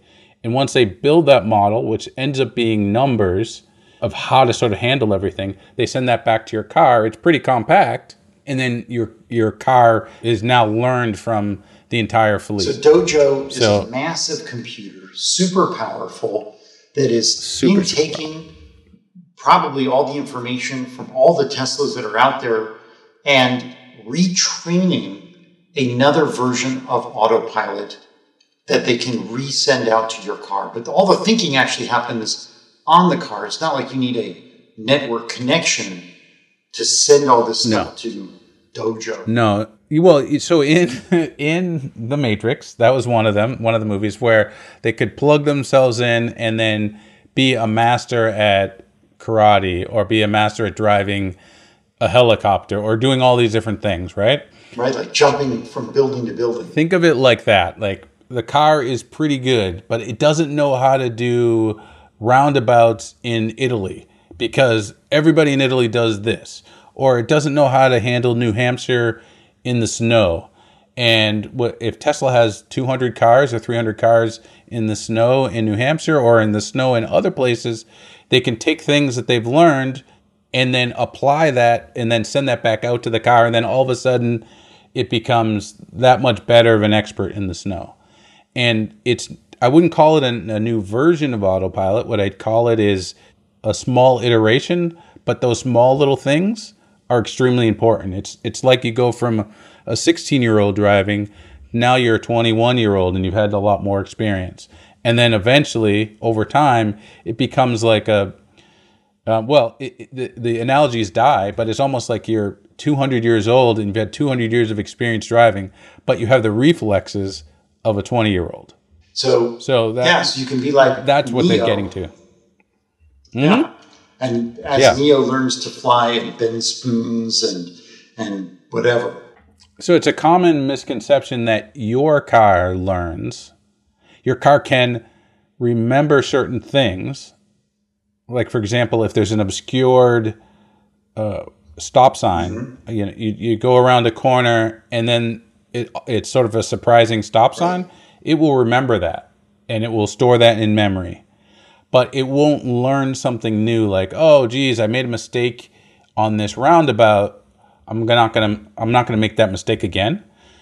That information has to go back to the Tesla and the dojo essentially, and then the model gets refined and then gets sent out. And the, the piece that I didn't mention was it's like I think it's over 30 days now uh, how long it takes for them to retrain that model. Uh, but with the exascale computer, it sounds like it's going to get down to about six hours. Holy mackerel. Yeah, and so it's a it's a large. Um, it's again, uh, I'm pretty sure EXA, and someone correct me if I'm wrong. I'm pretty sure EXA is quadrillions of um, transactions per second or calculations per second.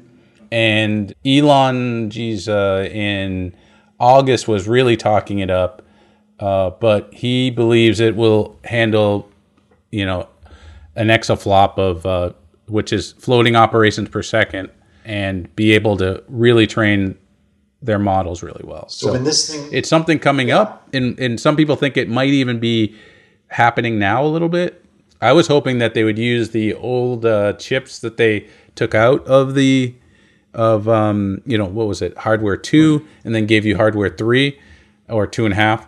I thought I would hope that I was hoping that they'd use that hardware to build this, but they're build. Uh, it sounds like they've actually built a chip as well for this. wow. They're really iterating. So as this thing is as this thing is rolling and they're Mm-hmm. like retraining it every six hours, then or not necessarily every six hours, but we could see the versions like my car right now is 40.8. So tonight when I go to bed it could be 40.9 and then tomorrow when I'm having dinner it could be 41 or it could just keep going like that. And did you see the tweet by Elon where he said that um, he thought, uh, and hopefully I get this right because it's not in our notes, but I, I, I think it was something like every three days they could retrain the mod, um, send out a new model to people. So it, I think at this point, um, either you'd have something on your screen that would say, yes, send me the newest model automatically without me updating, or Yeah. they just do it anyway. So, like in some cases, like say if somebody comes up with some visual hack of FSD, like something where they make it drive somewhere where it doesn't, it's not supposed to drive. You're I feel like they would. engineer. Somebody. Yeah, like yeah, somebody somebody no, I'm not talking about a bug, but more of a some way to trick a car. They could I feel like they could easily still send that out without you having to accept that. But um uh, you know, just for safety's sake, and I think that's going to be something that we'll find out about. But I did ask a few of the people that have FSD beta right now, and they all believe that models were sent without an official clicking of a button. Right. Um, just the models, but not like new UI and things like that. That was still you have to push. Interesting. So it's interesting times for sure, and um, I'm definitely excited. And but you have you have FSD though, right? So maybe you might see that December, Maybe. Christmas, Fingers crossed. It'll be great. Hanukkah, maybe. Hanukkah. Yeah, we'll see. Solstice. Okay, I'm on the solstice. Uh, that's my that's my day. okay.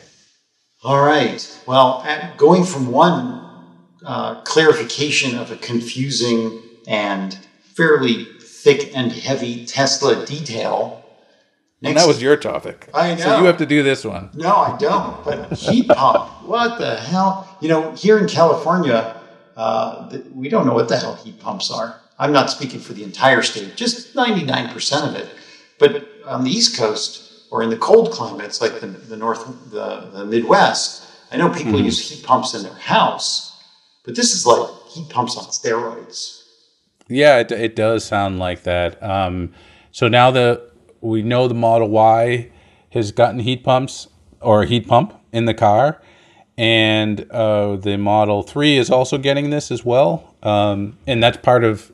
I think that was part of some of your updates. If not, let's add that one in. Yes. That's definitely true.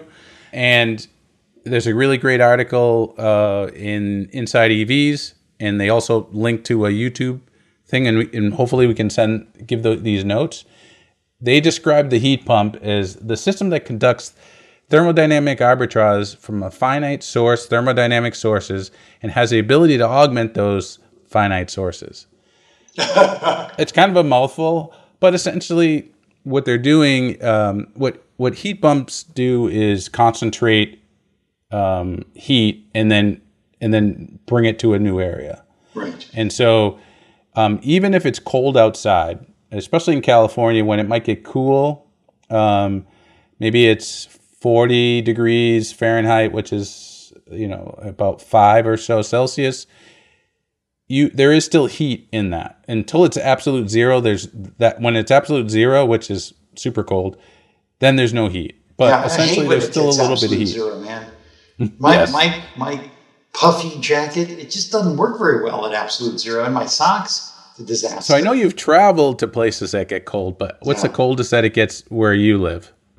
Uh, here in Santa Monica, like uh, a quarter of a mile from the ocean, uh, maybe, I don't know, 45. Yeah, It's okay. pretty mellow here. Yeah, I have I have been in some extremely cold places with wind chill factors that drop me below zero, and a famous story of my son wanting to experience. I think it was eleven degrees. He took his jacket and his shirt off, and he stripped down to his his shorts and stood in like 11 degree weather when he was he was a teenager and i took a hmm. video of it and one day i will probably shame him greatly and i'll post it but i still won't do that because yeah it was pretty funny though it was very funny because i don't know people just don't realize when they don't live like where you are where there's snow that cold is really cold Yeah, and and so there's been a lot of cars. Um, now the Y and the three get have this, but the S, my S definitely doesn't. Um, and it so with electricity, the not the most well, I'm going to say the most efficient way to use electricity is heat. Um, and there's a you know a resistive coil that will get warm, um, and that will give you about uh, you know 99 to 100 percent efficiency. Well, what's interesting about heat pumps is because they're stealing heat from one place and putting it in another, is effectively you can get three to four times higher than that 100% efficiency. It's because you're stealing it, it's not really, you have to sort of look at efficiency differently, but it's a much more efficient way to heat. And part of the reason why Tesla is seeing higher efficiency and range numbers for EPA is they're doing, there's some tests that require heating for one of the, the test cycles, and there's one that requires cooling for these test cycles. And the heat pump is helping in both of those areas, and that's helping with the range. Um, and that's at least one of the things that's happening. But Sounds like magic. yeah, but uh, essentially, though, um, when they talk about the system that conducts thermodynamic arbitrage, it's determining what areas of the car need heat and what need cooling. Um, so, is it the mo? You know, the uh, this is connected to the motor, to the battery, to now your FSD computer, to your cabin, um, and I'm probably missing something else. Did I say batteries? And it's deciding where the heat needs to come from, what needs to be cooled, what needs to be warmed, and it's doing all of this with the octovalve and the heat pump together. it's funny. And this is yeah. it's giving it great range. Go ahead. It's funny because again, this feels. I mean, I I kind of think of myself as a fairly smart guy, but this just feels like a couple orders of magnitude above my pay grade. It seems like it's magic, and I can imagine, you know, back in like the dark ages when somebody did something with chemicals and they created like a flash bomb or something. People are like, "Oh my god, that's a wizard." He obviously is, you know, possessed. And I sort of feel that way with this too. It's uh, it's kind of it's crazy. I love it. It's awesome. So the best way for folks to understand a heat pump is to think of a, a refrigerator or an air conditioner. So your air conditioner is cooling your space, but if you were to go outside and put your hand next to the um, the air coming out of the air conditioner, what is it? What does it feel like? It's actually warm, Right. and it's actually pulling the heat out and and moving it somewhere else. So a heat pump generally is an air conditioner in reverse that's the easiest way to understand it. Um, your refrigerator is a heat pump, and it pushes the heat that's inside the refrigerator out to your house. Right. S- super, super simple. I mean, s- you know, simple enough anyway. And but the the beauty of this whole unit is that it's able, uh, it can it it can heat keep your house or keep your the cabin warm even in temperatures down to uh, I I think it was around negative 10 degrees Celsius, which is you know about 10 degrees Fahrenheit. Um, and wild. and my wife and I had an experience where we were trying to get to uh it was one of my first sort of range anxiety things. It was it was raining, but as soon as the rain hit your car, it froze. This was in Maine. Uh, the temperature was about three degrees, and we didn't know if we were going to make it to. I think it was Augusta. We were going to to, to get to the the supercharger. Now the the great thing about at least um, I think Tesla's for sure is they it knows exactly how much energy you're using and it knows how much it'll take you to get there. And so what it said is stay at 65 or lower and you'll get to your destination. so you so you set it to fifty five. So I, I yeah, I did a little yes, of course, 'cause that was it was my first time. And we got there with uh, what was it? Like 13 miles 13 miles to spare. And but it was it was using it was using a lot of energy because we were mel- we were trying to melt the ice off the windshield. The car was really cold, and we I kept it down cooler. Um, but all that's most of that's gone Yeah. um, with with the heat pump. There's something like 15 modes of heating and heating and cooling that the system can do. It's trying to, like I said, regulate temperatures between all of the different heat sources that are there in your car. Right. So if you're cruising down the road um, and going pretty fast, you're probably going to have plenty of heat to keep your cabin warm. Whereas in the past with an S or an X, and even the three, if it's cold out and you're not sure your range number, you're you're well. What people used to do was just turn the electric heat seats on, but keep the cabin really cool so that they knew they'd get to the destination. But you know, as Teslas get more pop uh, popular, l- less people are going to be willing to do that sort of thing, and uh, and we I think we've heard that uh, Hyundai was using a heat pump, um, and maybe another company too, and Tesla really sort of um, shocked Sandy Munro for sure, and, Right. and how efficient the heat pump was, what the radiator looked like for the heat pump, because it kind of looks like a radiator that you'd see on a on a computer and not on a in a car. I just remember it looking like this, like off-white, milky colored, kind of weirdly shaped piece of plastic. Mm-hmm. I never saw That the was- inside of it.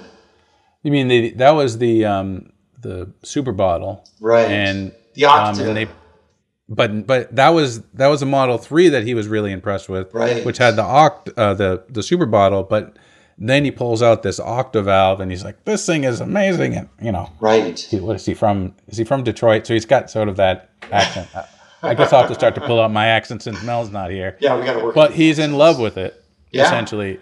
And, uh, you know, we don't necessarily have to go through all the different points of this, but essentially it's coming to the three. And I would be willing to bet um, that by September next year, we'll see this also in the S and X. And we definitely will see it in the uh, Cybertruck. Yeah, I wonder how much them considering putting this newer tech in the S and X is just pushing them closer to the threshold of jumping in to a real large refresh, not just like stickers on the door or color change of the chrome, but I mean like a real significant change. Yeah, I mean, uh, so uh, you you had two S's and you have a three, Right. and why did you go to the three? And would you have gone to the S if it was? I think right now the long range is around seventy five ish. I mean, n- not with FSD for sure, right? Right. But Yeah, I think uh, the main thing that drove me towards it was uh, was probably two or three things.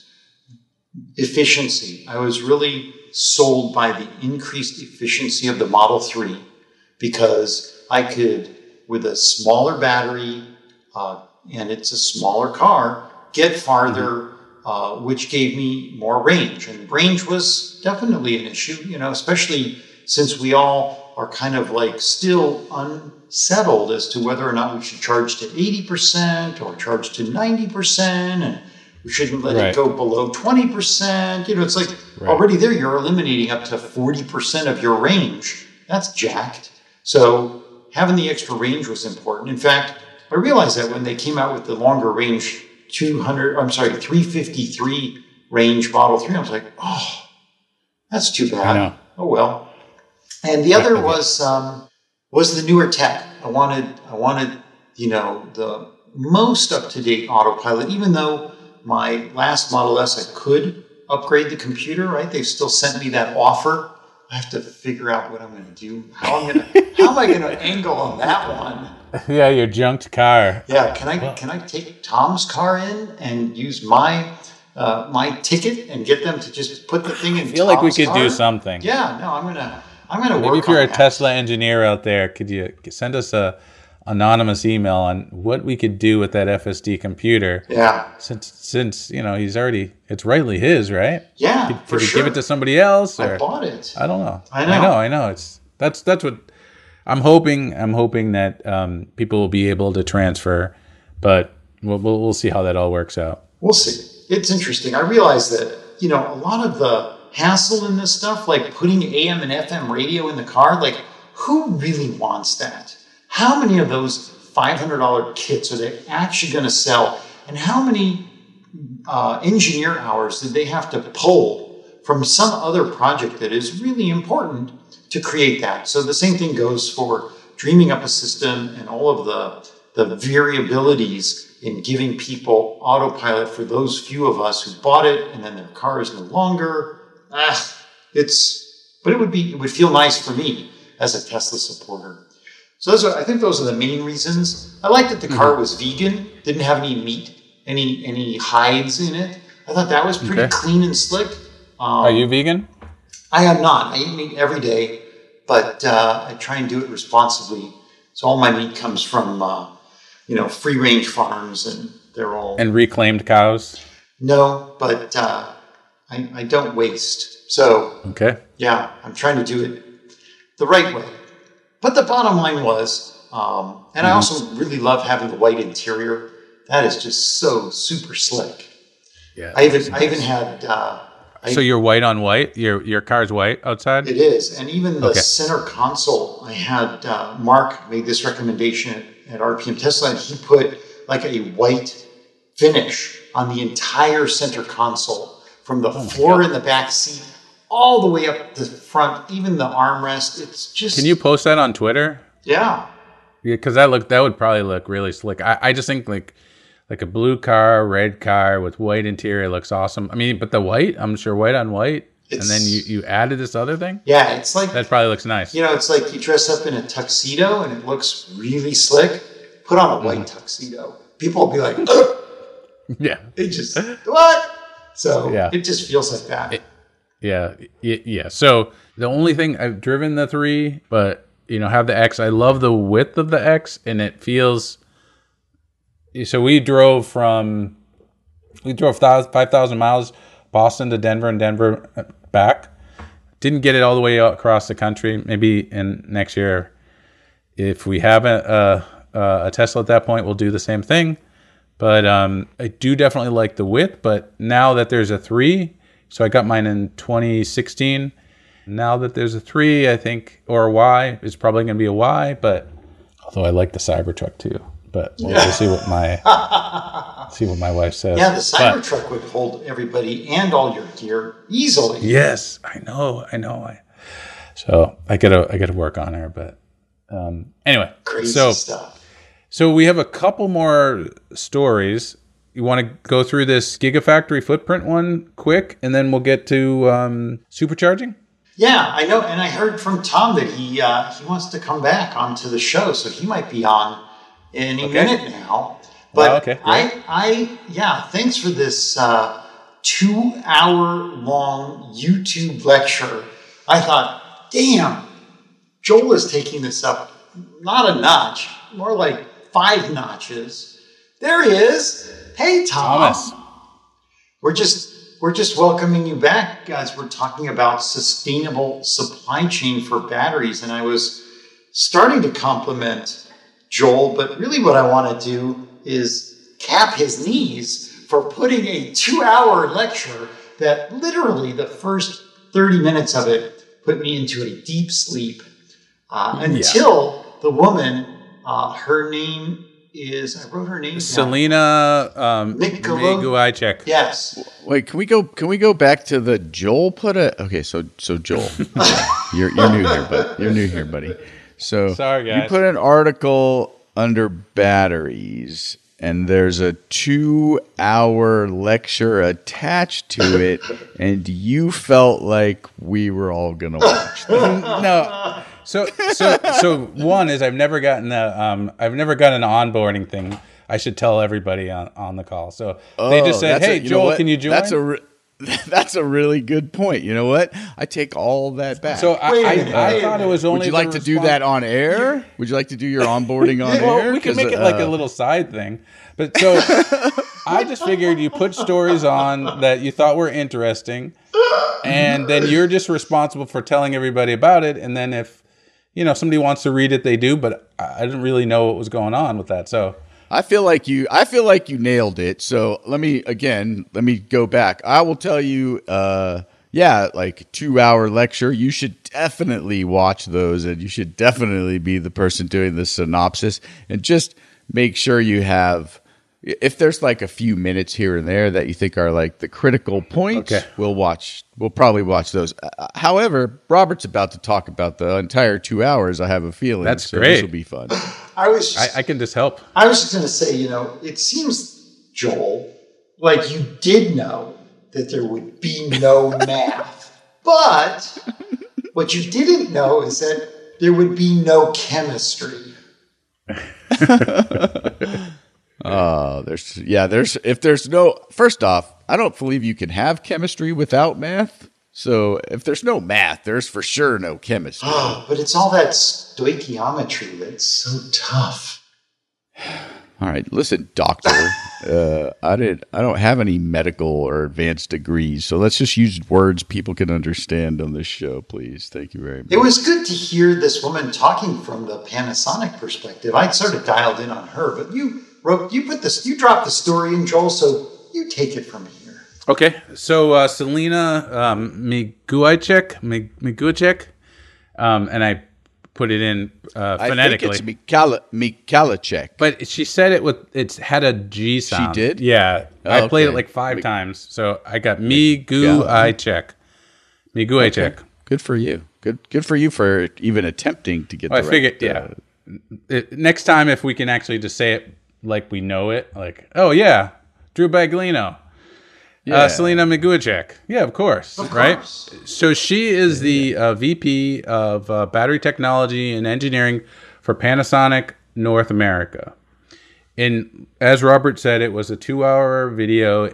Don't necessarily expect you to watch the whole thing, but there were three presenters in this in this video. Celina was one of them. JB Straubel was one of them. Yeah. And then a gentleman from uh, BASF was one of those. So for me, skip over him. The the uh, Yeah. the, the guy from BA, BASF. the most interesting things were. Unless go ahead. you're having difficulty sleeping. Yes. And like, you know, you could play that part and just kind of, like I did, have a little snooze. But they are a big, that, that is like a big elephant in the room kind of company, BASF, when it comes to battery manufacturing. Right. They're like- and they are doing anodes and um, they're doing electrodes, so anodes and cathodes. So uh, for for battery manufacturers, they're they probably are contributing to Tesla in some way, just because everybody was kind of Tesla related Right. and they all knew each other. They didn't say it specifically for BASF, but obviously Celina is working with Tesla for sure Right. um, some of the most interesting things that Celina mentioned in in her talk were the planned expansion of the Gigafactory. There's a photo in our notes. Robert, how would you explain what you see in the notes? Well, I remember when we first had the Tesla opening of the Gigafactory with a tour, there were just a few of the segments, right? They made them uh, big, big rectangles A, B, C, D. Uh, in the original years, it was only, I think it was the building A and B, and then they started expanding out from there. But I went to the Gigafactory, and that was, I Oh, wow. think, 2016 when they first started. Like the equipment was literally, they had still plastic on some of it, but they were starting to make batteries. And this building was, it was huge. And it was only um, about 30% of the size that it is now but went through it and i remember the walking time took so long that they were really kind of pushing us along to keep going faster because it was such a long walk but it's an impressive facility and man i would love to see it as big as they planned it because they say at that point it would be the largest building built So I did a, a little measuring, and the current Gigafactory is about 1,100. Uh, hopefully, I remember this correctly. 1,100 feet long, and they're still they're still build, building on it. So it, the picture that she presented had uh, what the current the current Gigafactory looks today, and they broke it up into what part Tesla controls and what co- part PN, PENA controls, P, Panasonic Energy North America controls. right And like I said, she's the VP of battery technology. She worked for Tesla previously um, um, and worked with JB Straubel as well. So they had a really good relationship between themselves. Um, and uh, what we see though are one, two, three, four, five, six, seven, eight segments. Uh, It's like one third, two third. I would say easy math, right? One third Tesla, two thirds Panasonic. And Tesla's basically just taking the finished batteries and packaging them into packs for the various cars, for Powerwall, and for power packs. I'll let Joel finish. Though. Y- He maybe not have been going that direction. Yeah, and so it's it's still continuing. And she did talk about how um, they they still are planning to um, build it out. But what was lying underneath the surface was a little bit of the tension between Panasonic and uh, Panasonic headquarters in Japan, who doesn't have any factories that are anywhere near close to the size of this, Right. and this factory. Yeah. And so when they design a machine, they don't understand the scale of what's happening here. And they think, oh, we'll just add more machines. And she's like, well, you know, even for one machine, if the machine doesn't, um, you know, let's say it's something that injects uh, electrolyte, the liquid that goes in the batteries, after about a week and a half or so, it needs to be cleaned out. So then Robert needs to go in a in a clean suit and go in and clean out and spray out the whole thing, and it's a pain in the rear. Um, this is it's almost impossible to to do some of this um, on the scale that they're doing. Yeah, and so they're building light- machines to do that cleaning um, and to make it more automatic, or even building the machine so that they don't need to be cleaned. And and that's she she she didn't uh, say say it exactly, but under underneath everything, it was the underlying thing was is that they don't necessarily understand the scale. Um, for example, if you're if you're having machines, you're changing some lines.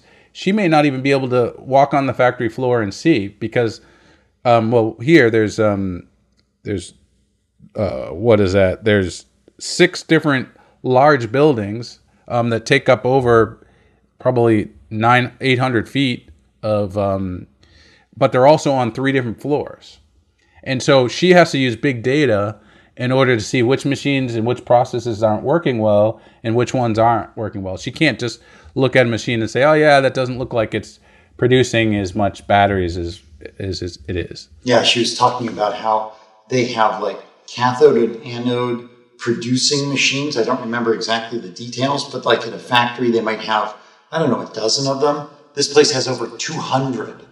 And these Right. lines are running. And she's like, there's no way you can just look around and see, oh, look, the seventh machine, there, there's nothing like that. I mean, like when I was there, mm-hmm. at some points, they were driving us around in minivan, in like these like vans that you would take to get around venues that had like 20 seats. That is driving inside the building.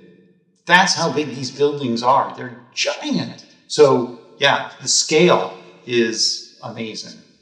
And so the the tidbits that she gave in terms of um, data that people like to know, um, one was that they're they're producing a little over 35 gigawatt hours of batteries uh, and improving on a regular basis. They're pulling out lines as we speak uh, to upgrade to a new chemistry, a new something Right. They said that they didn't really talk about. Yeah, she Yeah. said new cells. They're already Yeah. producing new cells, and I'm not Mm-hmm. not really sure. Does that mean 2170 new cells, or does that mean She- 4680 new cells? She didn't say, although I think she's way more forthright than any Tesla person would tell us. She didn't say that part. I feel like if somebody asked her directly, she would have. Right. Um, but Tom, what do you think? any of those do any of the batteries made in that Panasonic portion of this factory are all of those Tesla? Like does Tesla own all of those or are they sending some of those to big big daddy Panasonic uh, overseas or for other usage? So she could have been referring to something like that. If they're not completely if they're relatively autonomous and not completely beholden to Tesla, there may just be some other battery production happening there. But I, I don't, I don't, I would doubt it. But I don't know if she mentioned it. she did talk about a, a bit of that and what they're doing uh, on the Panasonic side is trying to match the production of their cells with Tesla's needs. And so they're sort of marching as much as possible step you know step by step hand in hand. So uh, although she didn't say um, from everything I understand about the factory um, this is a partnership and everything from this partnership goes to Tesla. right. Um, from other sources, um, some of these batteries are still going to China, but it's starting to it's starting to just can you know stay here in the U.S. That so that's good from a logistics and carbon sort of output standpoint as well. I mean, it sounds like they've been doing good as far as efficiency goes because Mm-hmm. she talked about when they first started producing cells in March of 2017, the, the first cell rolled off the line, and that it's gone up pretty amazingly. Like in one year, they created 100 million cells, which that's a lot of cells to create. But then within another five months, they had gone up 5x to 500, over 500 million cells. And then in another like seven months, they were up to a billion cells. And within like whatever, Year that's like another another year and a half, 18 they're at three yeah. billion cells. So, you know, at times we've been down on Tesla and Panasonic for not producing more cells, but it seems like they're, you know, they're not hearing from us as much and now have gained much more respect from me that they are actually doing it, even though they're not putting solar panels on the factory. And, and if you notice, if you look at the image that Joel included in the notes, and we'll try and put our show notes back out again. We're going to have to talk about how we do that. If you look at it, the red section are two buildings, building F and building A, or sections F and A, are the Tesla sections. Those sections have solar cells on them. Um, yeah, solar panels on them. And the sections from Panasonic do not. And that sort of explains maybe why we're not seeing as many solar panels on the Gigafactory. Just as an aside. Did they discuss their kill rate? Because I remember we did a story not that long ago where they were like Elon was upset with them because they were losing like a half a million cells a day uh, from quality control issues. I don't know if they discussed that at all in this. They did a little bit. She talked about, um, you know, uh, there's different kinds of waste. Some of it is like just screwed up cells, but another of it is uh, like excess materials, like when you're trimming things, little bits come off. When you're mixing solutions and you don't use all of them, and then it has to be used by a certain amount of time.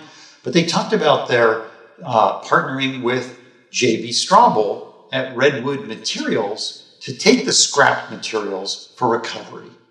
I thought that was also interesting to bring him in, though he was sort of more Tesla esque and didn't offer any details. He was very, very, whatever, 30,000 foot kind of explanation without any slides. No slides, Yeah. and yes, just talking sort of high level. I would love to see that kind of work being done on site, anyways. To be honest with you, it doesn't seem super efficient to take a battery and move it somewhere else, recycle the materials, bring those raw materials back. Like that just feels like something, eh, especially in a place where you've got a lot of excess space. I mean, maybe they have the same issues in terms of finding, you know, employees that can do that type of work and X, Y, and Z. And I don't know. Do you guys know where Redwood Materials uh, Manufacturing is located? Yeah, in the same town. Okay. So it's not not too far. No, away. it's not too far. And, and JB, the the thing that JB talked about was uh, when they when they analyzed the situation with batteries, they knew that recycling was going to be a, a need and also an opportunity. So a problem and an opportunity. And uh, they they knew that uh, there needed to be something done, but at, at Tesla and many other companies, they didn't have a lot of time to sort of do that. And that's partly why I think he created uh, Redwood, Redwood Materials. So yeah, they are re- re- uh, located in in Sparks. One of the things he talked about was that they're getting so efficient now with operations that the the cells are are now about 50 to 70 percent of the cost of the bat of the of the batteries. And so the actual materials in them. And so if we're recycling them and let's say it's now 10 years later and we have a good stream of materials what are the different ways that we can manufacture uh, we can recycle them? And he went through a, a number of different ways um, but he kind of landed on you know what yes we could reuse them in sort of like uh, uh, storage applications but most of the manufact most of the utility companies have higher requirements for them than they they'd be able to come up with with um, recycled or reused cells and didn't think that that would be a long-term uh, good opportunity there uh, he talked about just other various ways to to reuse them, and the and he's still sort of coming on the fact of actually taking everything apart and taking the materials, separating everything, and then selling it back to the market. It's sort of like And- jewelry. You know, it's like, uh, I don't know. Somebody sells off an estate and there's a bunch of gold rings and a gold necklace that there's so much value in the material itself that people are willing to just rework that material into what would be either a newer style ring or in the sense of batteries, a better battery design.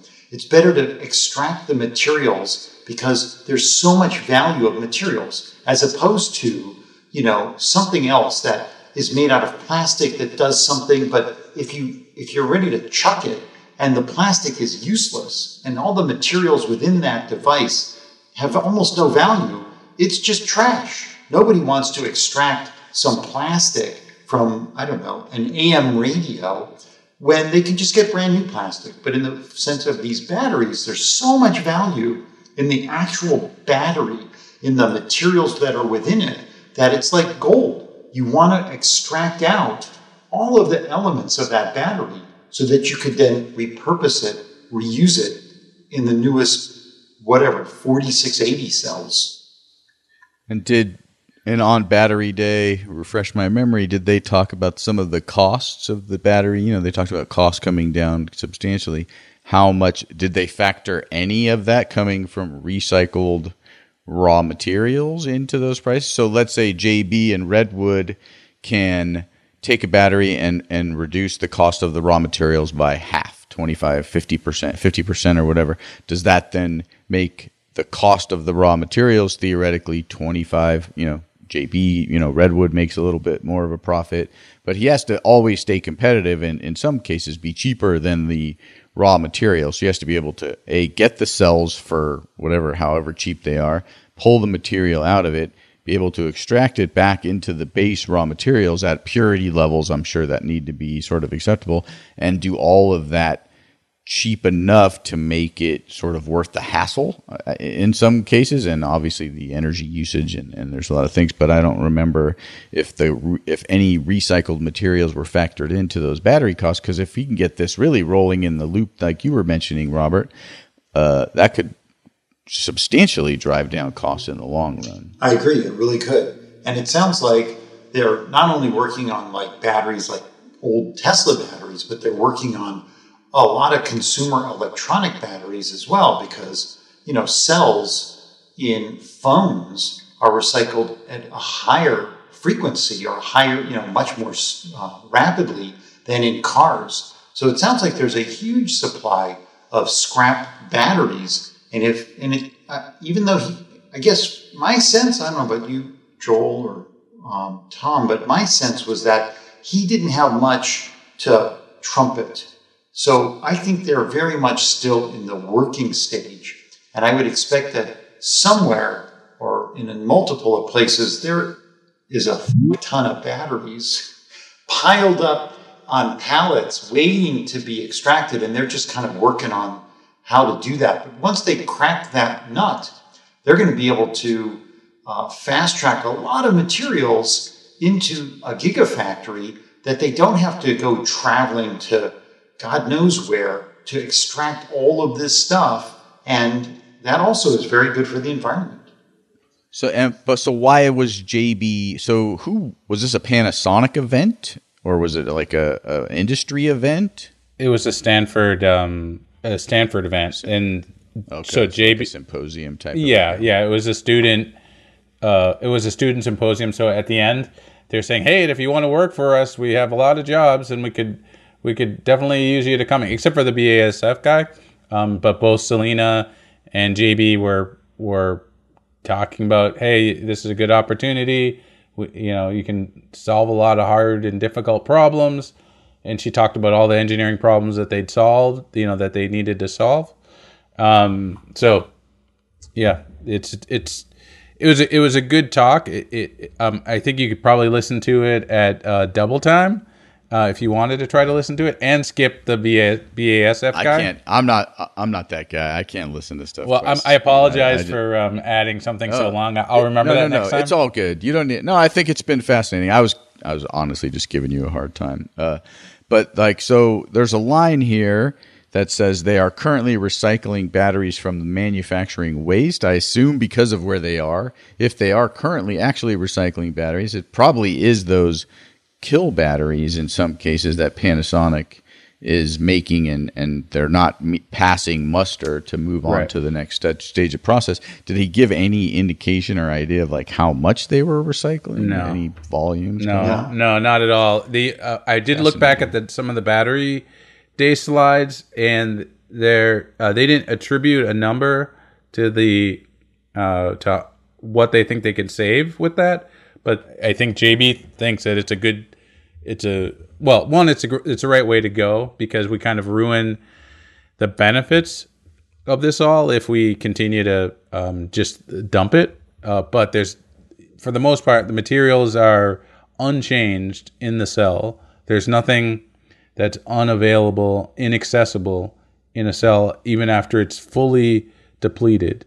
Um, and that that's where they are all looking to go. So what gets depleted, Joel? I know you've talked about this in the past. So like, why why does a battery actually degrade if all the materials are still in there? So uh, there's two reasons. Um, so remember when Drew talked about this plating, um, this lithium plating piece. The silver lithium- spoon. The silver spoon. Yeah, lithium plating is sort of um, so uh, on a uh, on the c- cathode anode um, on one of the electrodes, um, lithium comes across and then uh, help uh, lithium ions come across and generate energy. There's a thin blanket of lithium and uh, that's created. It's called a it's an initial layer that's created on the battery. And when you charge, and if you charge nicely and sort of within the, the sort of acceptable range, everything tends to work really nicely. And if you um, if you do, if it doesn't get too hot and if the voltage doesn't get too high for the cell, the cell can last a very long time, and you can get millions of miles out of a cell if you keep it between um, 60 and 30, 60 and 20%, something like that. But what can happen if you start to charge it too fast is that thin blanket becomes too thick, and then those ions, those lithium ions, don't go back uh, to the anode. And that's called lithium plating. That's one of the ways that you can slowly deplete your battery um, because then you lose all your ions, and maybe you have half as many ions, and you're going to reduce the, the number of, um, um, you know, the, the capacity of your battery. Another way to damage your battery is instead of a thin layer, like a thin blanket that happens, is you have these dendrites, which are like little j- daggers. That so they sort of pile up um, on a long line, and then they cross over to the other side, um, where they can cause damage to the battery altogether. It's almost like if you're at a bar, right, and there's happy hour and there's a whole bunch of people. It's out. It's an outdoor bar, but you have to go inside to get beer. Do you have to wear a mask? at whatever you're bar? drinking. Do you have to wear a mask? No, this is this is pre-COVID Oh, or post-COVID. Okay. And then there is, um, and then you hear, oh, there's happy hour, and and the drinks are really inexpensive. Like they're like almost free. People rush in, and there's a long line outside to the outside the door to get drinks. That long line is like dendrites, and if it gets past the door, it can actually short out the battery. And that, those are dendrites. They're like little little um, little metal jag jagged things that sort of go through the separator back to the other side and they cause problems. That gives me so much faith in democracy Yes. So in um, so lithium plating on the other hand, because It- look at the lines that Oh. we had in democracy. There was no shorting. Yeah. There was no shorting. right? Yeah, tha- that's true. There wasn't the what? Well, I think. Well, we we could talk about politics after, but um, Please, please, please stop. but the lithium plating is more like um, where it's a busy it's a saturday night and there's a lot of people and there's the line there's like a bunch of people all around the bar all waiting to get beer after a while even if you're if you're in that line you're like, I can't get beer unless I try to jam my way up to the front to get get the bartender's attention. Sounds like a And that's Tesla. sort of like a lithium. That's sort of like Yeah. uh, the plating that Drew was talking about. Okay, so, So- it's just gets to be too inefficient based on bad manu not bad manufacturing, but bad battery management. Bad battery management is battery- probably the, the the biggest thing, and that's the one thing that Tesla worries about. Um, and I think, well, we'll find out. But there's a lot of folks that feel like they might have solved a, a good chunk of this, and I'm guessing we, we won't find out until Germany. Okay. Well, cool. I think that uh, that is a lot of information about uh, batteries. Was there anything else in there that we missed? I I feel like that kind of covered everything that you've written down so far. Uh, and if anybody would like to listen to this, it is available on uh, YouTube, and we'll throw it in the old show notes. Yeah, well, you know, Yep. you can't have Very you can't have batteries that work well without superchargers. All right. You can. The, the you can. I mean, there are other ways to charge. We talked about most of them suck, but I mean, like let's say let's not go so far as to say you can't. Okay. But if you want to go from you do. Boston to Denver, you're going to need superchargers. Yeah, you are, or a lot of free time. So, you know, uh, I kind of, we talk a lot about stuff that goes on here in the Estados Unidos, that's the United States. And we don't talk as much about what's going on in other places. So I wanted to take this opportunity. I got a uh, tweet sent to me from Martin Gillette of the Tesla Owners Club Belgium. They're very excited. Hi, Martin. Belgium's, you know, not a big country, so when they install like a whole lot of superchargers, that's a big deal. And so they had a the Namur, I'm probably not pronouncing it right, Namur supercharger was an 8 V2 stall supercharger. Tesla is now adding an additional 15 V3 superchargers. And not only that, uh, which is pretty exciting, these new V3 superchargers have a different plug on them. Right? So Because of that, because the European standard, Yes. right, is the CCS right. uh, plug. So if you had an older Tesla, you weren't able to charge, or you would not be able to charge at these new chargers. So it turns out that the Tesla service centers there in Belgium will provide a CCS retrofit. You can order it right on your Tesla app, like you could, you know, the the full self driving or the performance upgrade, and it's uh, 299 euros, which is like $350. And evidently, that is quite a discount uh, that was done by Tesla, and it includes all of the all of the parts, the manufact, the uh, mechanics, the the taxes, everything. And uh, and so they were excited to announce that to their membership. And what I was impressed with was that not only do they do a supercharger like, hey, we're having a new supercharger, they go out with a drone and they're taking pictures as the supercharger is being constructed. I put that in the show notes. Pretty It looks impressive. nice. Pretty impressive. Yeah. Is that an adapter or is that a um? It, it- it's actually replaces the plug that's on your car. my guess is it says retrofit, so my guess is it's a retrofit, like a, like because otherwise Tesla would send it. And the nice thing about that is once you have the retrofit to CCS, you can use both superchargers, right? So you you kind of open yourself up to the V2s and the V3s, and theoretically, yeah, well, you still couldn't charge if you move to the states, right? Because they have a, it's a different uh, power. Right. You'd have to get something else changed out at that point. Yeah, absolutely true. So now, um, I also want to say that since Belgium has been very uh, active in the Owners Club network, they had unfortunately canceled the World Tesla Conference, which is supposed to be just a couple weeks ago in Belgium, which I was hoping to go to, but hopefully, maybe next year we'll be able to do that. Uh, that would be a trip, literally.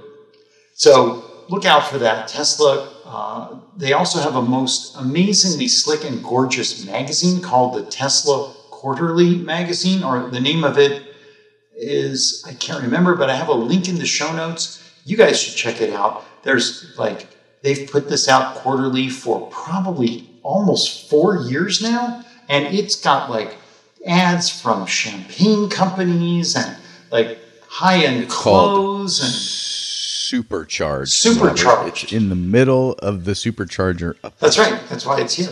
Exactly. well, I'm being distracted by my back pain, which is starting to get on my nerves. So, open oh. superchargers since we last met, October 30th, literally eight days ago. Eight days, mind you. How many mm-hmm. superchargers do you think are open? Uh, let's see. For all of the listeners, I just put two question marks there. I haven't let Oh. them know ahead of time how many are open. I would say 10. 10 new superchargers. That's Joel and Thir- 13. 13. Crikey, I'm going to go with seven. Okay, Mel. 15 new superchargers. Wow, in a week. Actually, no. Wow, I just got a tweet about 10 minutes ago. It's going to be 16 because evidently the Hol- Hollinger Way, Haldinger Way in San Jose just opened this afternoon while we were recording. So it's actually 16. I'll, I'll amend Hey, the Robert, Why notes. does California get all the good? I'm good curious. Do, do you know the way to the San Jose? Do you know the way to? no, I won't do it. Uh, so we got four. ones? You already did, actually. I know. Four superchargers in California, three in Oregon, South Carolina, Florida, Germany, France, Belgium, and Poland. Oh my God, I'm going to the Oregon superchargers because you know what Oregon just did, right? Yeah, they made every Oh, man. drug legal. Wow. That is great. Yeah. Also known as America's party state, America's frat house, Oregon. Good Lord. I know. Well, Got to get my daughter out of there. ah, Oh, she going to school there? oh, no. oh boy. well, we're going to hear about that on another Talking Tesla soon. Daddy, no, I wouldn't do that stuff. yeah. Uh, we got 10 superchargers entering construction phase, and three are entering permit stage, including Auckland, New Zealand. So, EJ, that one's for EJ, you. what do you think of uh, Sylvia Park? Is that a nice place? I haven't looked into it. It's in New Zealand, so you can almost guarantee it's a nice That's place. right. That's right. Well, I'm kind of exhausted. We do have a SpaceX section next, and I have to say that Monday from 9 a.m. to 9 p.m.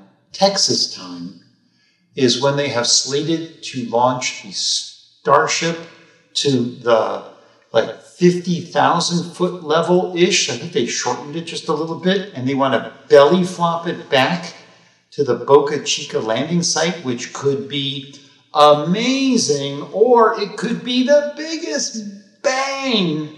Yes. Oh my God, I can't believe it. I have to work that day, but I think I'm going to keep my earpods in and uh, watching the whatever feed. Is that a definite um on the 9th? Yeah, it's scheduled from 9 to 9, and uh, Okay. there's going to be at least two or three YouTubers covering it. And there was a little Twitter back and forth, and I threw out, I can't take credit.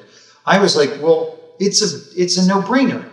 Uh, SpaceX should cover it just like they cover all their launches. It would give them a wonderful opportunity to describe Starship, what they've done so far, what they're planning in a concise way so that we could get, you know, uh, they could inspire more people to maybe go work for SpaceX. And so this would be, this will be big. This will be huge. So, are you saying SpaceX should cover it? Or are you saying They're going to cover it. Yes, cover they're it? going Yeah, to they're do covering, it. covering it now. Yeah. So, f- uh, 15 kilometers, right? Yes. I think it's a 15 kilometer hop, or if that's a hop, I don't know. Um, yeah, and we'll. I mean, space SpaceX covering it's good. I also like to listen to um, Everyday Astronaut, Mm-hmm. um, and uh, NASA Space Flight does it, and I'm, I'm betting there's gonna be a, a bunch of other YouTubers as well. Right. Um, covering it, and SpaceX is really cool about it. They they like. They, they they're perfectly happy with people doing that. I wonder what the exclusion zone is because this is a It's got to be big. This is Yeah. maybe the fattest rocket that's flown. I I don't know many rockets that are that much more you know larger diameter without You mean like in a di in a diameter? I guess I, wasn't Saturn V more of a diameter bigger than that? It, I think it's one meter wider. Um, uh, and I'm not I'm not a rocket expert, but I'm pretty sure it's one meter wider. But I could vamp while you guys look it up if you'd like. I know that you Um, can't no, you can't drive it around on a truck, and I know that to date, at least United in the United States, this is probably the fattest, most. Yeah, wide rocket because literally you cannot transport it. Yeah. So so um, I mean they do drive it on a truck just so we don't get letters, but it's only um like a less than a quarter mile from where they built it build it to where they well they where they take it off. Yeah, a truck Um, which has got like two million wheels. It looks like a Yeah. caterpillar. Yeah, they're they're amazing. Um, those are amazing machines. and it's posted, standing straight up. It's not like it's Right, on the back exactly. of an eighteen wheeler. Right, and like where they would they build them in Hawthorne and take it down to um, to to Florida. They're not doing that. This is right in the same place. I mean, if they had a big enough crane, they probably could pick it up and drop it over to the the launch pad. But it's going to be interesting, partly because of how it is it going to come down. They're going to be doing a something called the belly flop landing, where the um, the rocket uh, obviously first goes straight up, and then when it comes down, in order to reduce its speed, it it sort of goes nearly horizontal, um, uh, and that slows its speed down. But then the its rocket engines are obviously still pointing more horizontally, so they have to swing the rocket back to get it to be vertical, and then they fire the retro rockets to slow itself down to land. So, uh, a poll that the Everyday Astronaut did was um, asking people where it would fail along the way. You know, would it fail going up? Would it get off the pad? Would it get up to 15 kilometers? Would it fail at the belly flop? Would it crash? Or would it land properly? Yes. And SpaceX fans, being optimists, um, said uh, 50% thought that it would land perfectly fine, no issues first time, but everybody else thought it would fail along the way. So it should be good fireworks no matter what. Um, I like listening to Everyday Astronaut because every single launch and every single landing is almost like it's the very first time it's ever happened. Every single, and it's not fake. So like some guys you watch on YouTube, it's a little fake. He he is just genuinely like a little kid. Um, Enthusiastic. very so, yeah, very enthusiastic. so apparently the SpaceX that rocket has a 12 meter rocket booster diameter, and the spaceship itself is 17 meters in diameter. And you were correct. Saturn V was 10 meters, so it's actually a couple. The booster part of it is two meters bigger than the Saturn V rocket. So It's a big call mother. there, Joel. That's for sure. Yeah. It's a big boy. I mean, the Saturn V was not a small, uh, you know, like that was not a, a shrinking violet by any stretch of the imagination. That was a big boy. Yeah, it. Or This girl. is gonna be yeah. Um, it's going to be uh, uh, when once the the booster is also attached, it's going to be just absolutely huge, and for it to be reusable uh, and quickly reusable is going to be an amazing, amazing thing. Yeah, So- booster, you're talking super heavy. And Yeah, the super heavy, Starship, Yeah, the Starship itself is. I still like BFR way better. I don't know about you guys. yeah, that's yeah. Big Falcon rocket is a great name. Of course we Uh-huh. do. of course we do. Should we do any media picks? Oh yeah. You guys, all right? No, we got we got another six stories we could do, but I I know. No, I don't. I don't know if we want to do that, unless we could like No. chop up the show or something. I would say let's do some media picks, you guys. Uh, there's nothing on the dock, so what do you got? I'll I'll go first. Please. I have a book. It's called The Thing Explainer, and it's written by Randall Munroe, and he's the author of uh, What If, and um, he's done some. I think he did an interview with Elon back in the day, probably like four years ago or so. And let me share my uh, screen with you guys, and we'll put some of this stuff in the notes as well. So when I was little, I listened to uh, and and read um, my World Book encyclopedias that my grandmother had gotten me, Yeah, I had those too. and it was and it was a great way just to learn uh, uh, about the world. And and yes, I mean now we have Wikipedia and we have all these things that can sort of um, teach us things, but it's good still to, for kids to have a book in their hand to to read about things. And this book, the interesting thing about this book is that, um, and I have it in my hand, is um, that it describes complex things, but in sim- with simple words. And so, what I'll do is um, I'm going to read um, a part of this uh, this section, and it's So you got this media pick specifically for me, is what you're saying. Y- yeah, you or um, I actually re- heard it on NPR. Um, and um, what, what what he does is um, he takes the top. Um, he takes about a thousand words, and it, he said it was basically the top thousand words used in um, in uh, you know sort of English vernacular. The longest word is conversation, um, but that's kind of the longest by um, a lot. I mean, they're really they're really um, they're really small words, and I, I got it for my oldest son, and now my youngest son's reading it. But I wanted to read a little bit of this particular passage here, and we can see what it what it is. Um, maybe I should have read it and then had you guys guess, but now you can see the picture. So um, Yeah. it's called a shared space house. This building flies through space just above the air. People from different countries build it and fly up to it to visit it using space boats. Because the house is falling all around the earth, things inside of it hang in the air instead of dropping to the floor. Inside the house, normal things like water act very strange, and you can fly around by kicking off the walls. Everyone says it's a lot of fun. And this book is just, I mean, they describe many different things in this book. Obviously, Brit, I mean, bridges, computers, uh, smartphones, even a nuclear power station, um, the the Earth's cent core, the sun, but in simple language that anybody can, um, well, anybody can understand. But even my, you know, my young kids can understand. And I, I really think this is a great book. It's called uh, Thing Explainer, and it's by Randall Munroe. Uh, definitely a, a, a great book. You can find it at anywhere where good books are sold, I guess. Very cool. That's a good one. Roberto? So I started watching The Queen's Gambit on Netflix, which uh, is a fantastic miniseries. It's six hours, six episodes, each about an hour. And uh, it's a, a story about, it's a fictional story about a uh, girl who is orphaned. Um, her mom has um, some math gift that they allude to, and she takes to chess while she's in an orphanage.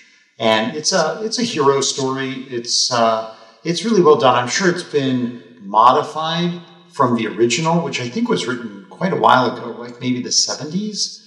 Uh, modified, you know, for modern sensibilities, and it's got some nice twists, and it's it's just it's great. I've been enjoying it, and uh, I'm really looking forward to settling down with some dinner after this and watching the last two episodes. So, 10 out of 10, high high regard.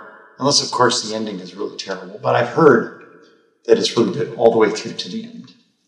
Nice. Well, Joel's uh, pick reminded me of a really good YouTube video. I don't really know how you explain a YouTube video, but there's a YouTube video, and we'll put a link in the show notes. That's basically it was a question from a a, a student to like what happens if you wring out a sponge or a towel on the space station? And so hmm. they did this experiment live and they recorded it and they had a really wet towel and the astronaut is soaking it and it's just one of the most amazing things you can see how the water kind of covers his hands and stuff. So that look for that. You can just like literally search wringing out water on the space station and you'll you'll find that YouTube video. And and now on Hulu uh, there is, and I know we talk about this stuff an awful lot. There is a amazingly wonderful coronavirus documentary that just Yes. came out uh, about the very beginning of it. Um, and it is called Totally Under Control. And it is really about how how there was how how some countries had got have gotten uh, the pandemic under control. The little again, the kind of minor mistakes and problems that we made at the very beginning of it that sort of put us in the situation that we are right now. It's really quite beautifully shot. It's it's it's very sad, but what it is more than anything, and this is why I'm recommending it, it is it is a perfect indicator of how we need to learn from history. Watch this, understand what's happening because it's going to happen again. It's going to happen again with this particular pandemic. Like, we're going to have another opportunity in this country to get this thing under control at some point. We need to take advantage of that opportunity when it arises so we can get out of it, you know? And, and this will you know it'll make you sad but it hopefully will also make you hopeful that it can actually be contained if you do the right thing as a country and you make take the right steps you can you know knock it down to a controllable level. So i know we talk about this a lot. I'm sure everybody's sick of it. This one is just for me it was recommended by my buddy paul. I watched it. It's very beautifully shot which is a, a bonus in my opinion because they shot it during coronavirus so i know how, what the challenges are of trying to shoot something you know this this the, in these in these days. And they do show a little bit of the behind the scenes and how they did it which is kind of cool mm-hmm. Uh, but it's really good they talk all about all these government officials and, and really all this stuff from the very beginning and uh, highly recommend if you have Hulu. Yeah, that's my immediate pick from Talking Tesla 184. High five. oh Yes. it was oh i'm that sorry was, that i was like the day before it dropped. then maybe then maybe you recommended it Hey, now you've so seen i apologize Now you've seen it, so it makes me feel even better. Yeah, yeah. I apologize for uh, for doubling up on That's that. That's okay. I still haven't I, watched uh, the Chicago Seven, which was your media pick back then. So Yeah, you guys keep good me busy, and this is, you know, probably the best part of the whole show because all that other shit that we talk about just bores the crap out of me. Mm, that's not no, true. it isn't. But That's not true. All right, gentlemen. Well, I think that's it. That's the end of 186. It's uh, you know, is I don't know. There's like a sa- thousand letters. Uh, yeah, People yeah I are don't know. Oh, sending there's us lots more? and lots of letters. Oh, we have to do the Patreon thing. Did you, or did you guys do that while I No, was we gone? didn't. No, we didn't actually. So that's So this is where we get to give you a tire repair kit with a goo spraying bottle as well as a plugger for holes All right. and This is how we're gonna do it. Joel, what's a number between one and fifteen? Seven. Okay, got that, Robert? Number seven on the list is Jim Schillinger. Jim Schillinger, you have an RPM Tesla tire repair kit coming your direction. Uh, hopefully, you're listening. We'll send you an email and let you know if you're not. I need another number between 1 and 15. uh, 11. That's going to be Gavin? Gavin. I, I can I can try to pronounce oh, this. oh, oh. Aluka Olukaju. Olukaju? Olukaju. Alukaju. Gavin Alukaju, you, Thank you. are going to win another of our three prizes from RPM Tesla. Thank you, Mark. And the third number, Three. Three is a magic number. That is going to be Brett Fuller. So, Brett Fuller, you are a winner, winner chicken dinner. And again, we'll send everybody an email and let them know. Mark will has offered to ship these out. Uh, we're very, very grateful for all of you supporting us for as long as you have. Go leave us a review on Um, thank Apple you. iTunes. If, if you you like the sh- if you like the show, leave us a, a review on uh, Apple iTunes. If you don't like us, send us an email, and maybe I mean we're gonna have to read these letters, so ma- maybe I'll like read these letters and Let's read them. No, we can read the letters. I didn't realize that we had uh, that stuff left. I know. And, and I will say, if you if you don't like the show, um, seriously, we've been on for like two hours. Why the hell are you still listening? like, it makes no sense. Like, You- do I think something means else you with like your it a little bit. lives. It's been like 150 minutes. Soon we're almost going to be at 186, which is the length of the show. Have you ever have you had a time when your computer just says uh, uh it's too much I, I I can't store anymore show No, I, I've, Yeah, I've it used that excuse Definitely. before, but the, these guys called me out. They said you just don't know what buttons to push. Can I read the first letter? Oh, I'll, I'll, please. I'll try. Um, so it's from Mm-hmm. uh, Lauren Oakley. Would you? Is that how you'd say it? Yes.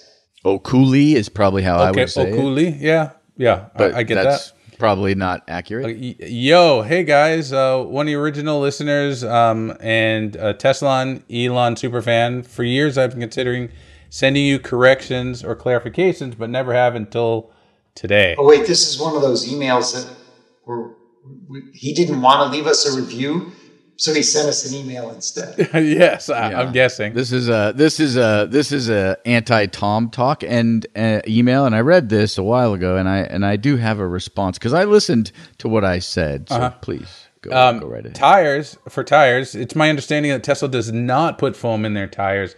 The manufacturers of the tires do. In the case of the my Model Three, it came with uh, Michelin Primacy MX4 M something. Um, that was just discussed. It does not matter um, where you buy the tire; it still has the same Michelin foam in it, even if you purchase it from a discount place like Costco.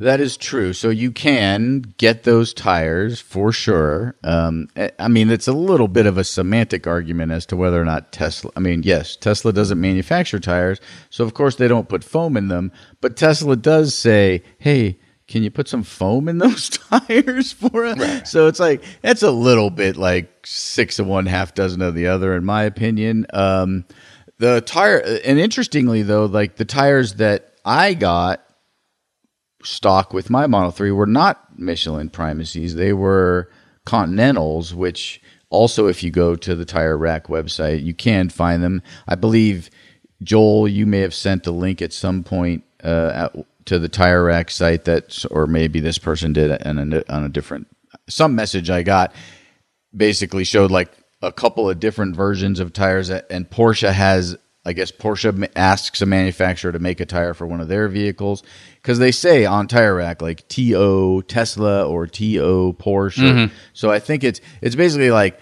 they're making these tires to the specs of the manufacturers. So again, I'm not you know I don't want to like go down this road with you, Lauren, but I, I, I get it. Thank you for being a long listener. You're right.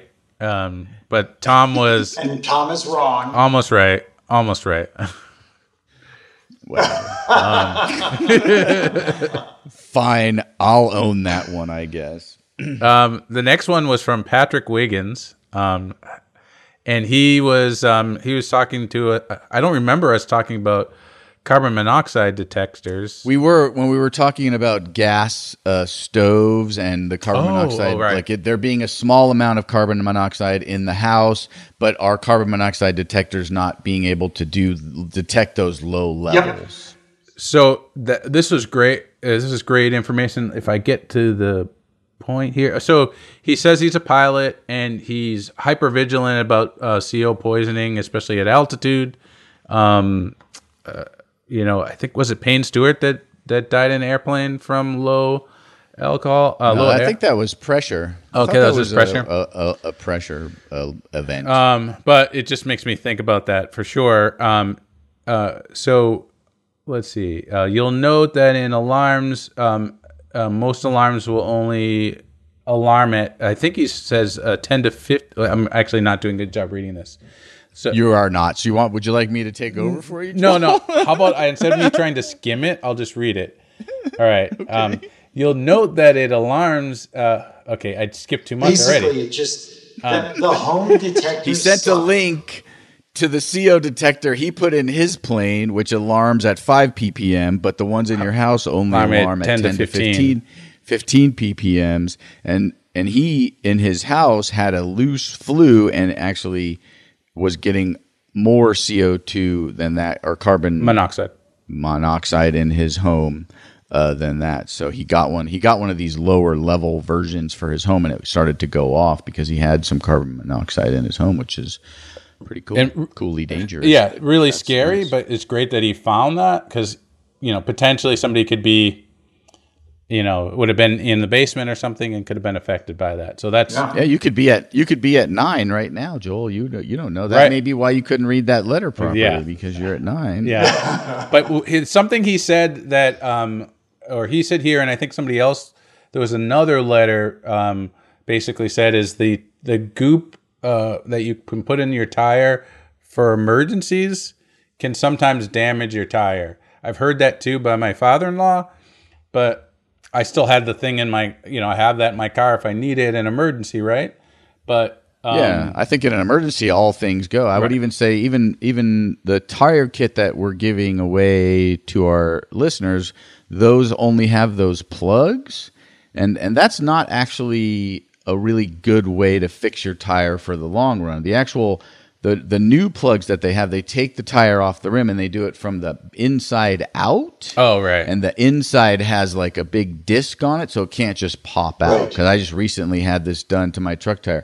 So there is like an official way to do this the right way, but in a pinch, like I carry an emergency tire kit in my truck when I'm off roading, and it only has the little like plugs. Right. And stuff like that, but you don't want to have that as your permanent repair. And Mark, in Mark any says that in the form. video. I gave a link to the video Yeah, I'm Mark sure he does. Tesla has. But you know, there's plenty of times I've been tri- driving my S, and there's no cell signal. There's nothing. So you're kind of on your own uh, to get out. right of yeah if you're in a situation where you need to be you need to get to somewhere a little safer you know then yeah for all yeah, And Patrick says what that stuff does is ruin the TPS. So those are the tire pressure sensors, which are okay that's why really pricey. okay. Couple Like so, bucks. if you want to replace those, you know, you, you can get there maybe a hundred bucks each. Some maybe you can find them a little bit less than that, but.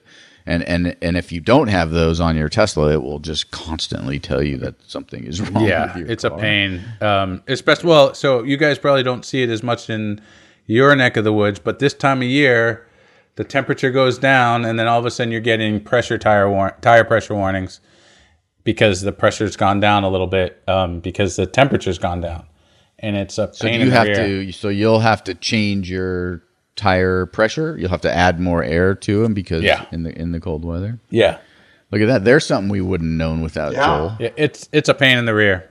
Um, but anyway, All you, right. you- why don't you read the next have- one because I'm apparently not doing a good job.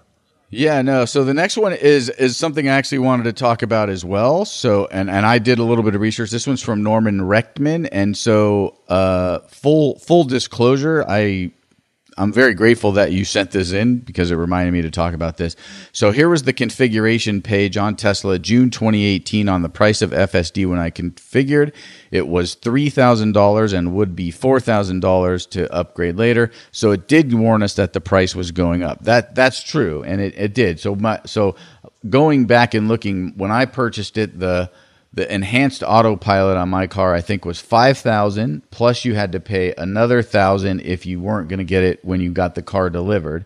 And then the full self-driving was 4000 I think that's right or is he saying it was 3000 I can't remember. Uh, 3000 with an additional 1000 later. So I knew off the bat that I was I was I was actually on the hook for $4000 is what I should be all things being fair, I should pay Tesla no more than four thousand dollars to upgrade to full self drive, Right. and not the two thousand dollars that I spoke about in the last show. Okay. So I was incorrect about that number. Uh, so the total price would would have been nine thousand dollars in January of 2018 when I, I'm sorry, January of yes January of 2018 when I took delivery. Okay. And Right. are, are you are I you sad you didn't do December. that then? Uh, well, I'm not as well, again. Once I looked it up, I wasn't as sad because again, up until last week, right up until they raised it to seven thousand, it was five thousand. So it had really only gone up about a thousand in that two year period. It personally, I still don't believe it should go up at all. I think like, like there's screenshots all over the internet that shows like it doesn't say and it's going to go up higher than that every week, every month, every year as we add more features. And again, I'll reiterate they're they're they're raising the price of something that is not working. It- like right, it's, It's- like you're buying full self. It's working better, Joel, but it's not full self driving. I'm sorry we, The we got into this again, but the word is full self driving. No, no, no, it's fine. But but that's my but that's my take, right? Like it. Don't raise the price. Don't continue to raise the price on something until it is the something that it is. maybe you could talk to that woman. What was her name again? Did you say Jillian? What was her name that you talked to at Tesla?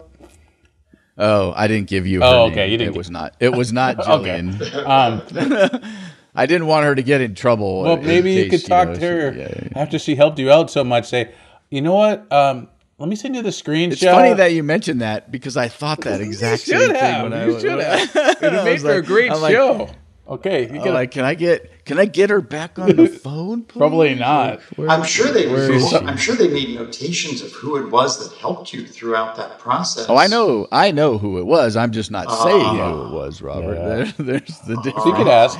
But yeah, I appreciate that. So so again, like I I I I was wrong about the overall number. I will admit that mea culpa. Like but there was a point where he had when he was raising the price to five thousand, I believe he made it two thousand. So he actually made it even cheaper than it would have been. And, and maybe that's the kind of thing that's a little bit annoying because it's like oh you can sell it for two thousand, but now it's seven. It, it- it's just nebulous in my opinion. But we don't have to go. Here's the interesting about thing that. about Tesla. Um, I mean the the good thing is you can buy a car online. You can you can buy it in. Um, Rob Maurer showed he bought it in 53. I think it was 53 seconds. Uh, bought a new Model Three. Um, you can do all that, but the I think that there's things with dealerships that um, are never pleasant. Um, they lower prices right after you buy it.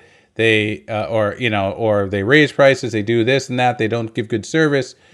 All that dealer stink goes on Tesla because they're the dealer now. And so if they raise the price and lower the price, Fred at um, Fred Lambert at Electrek gets all pissed and people get all upset because the price gets.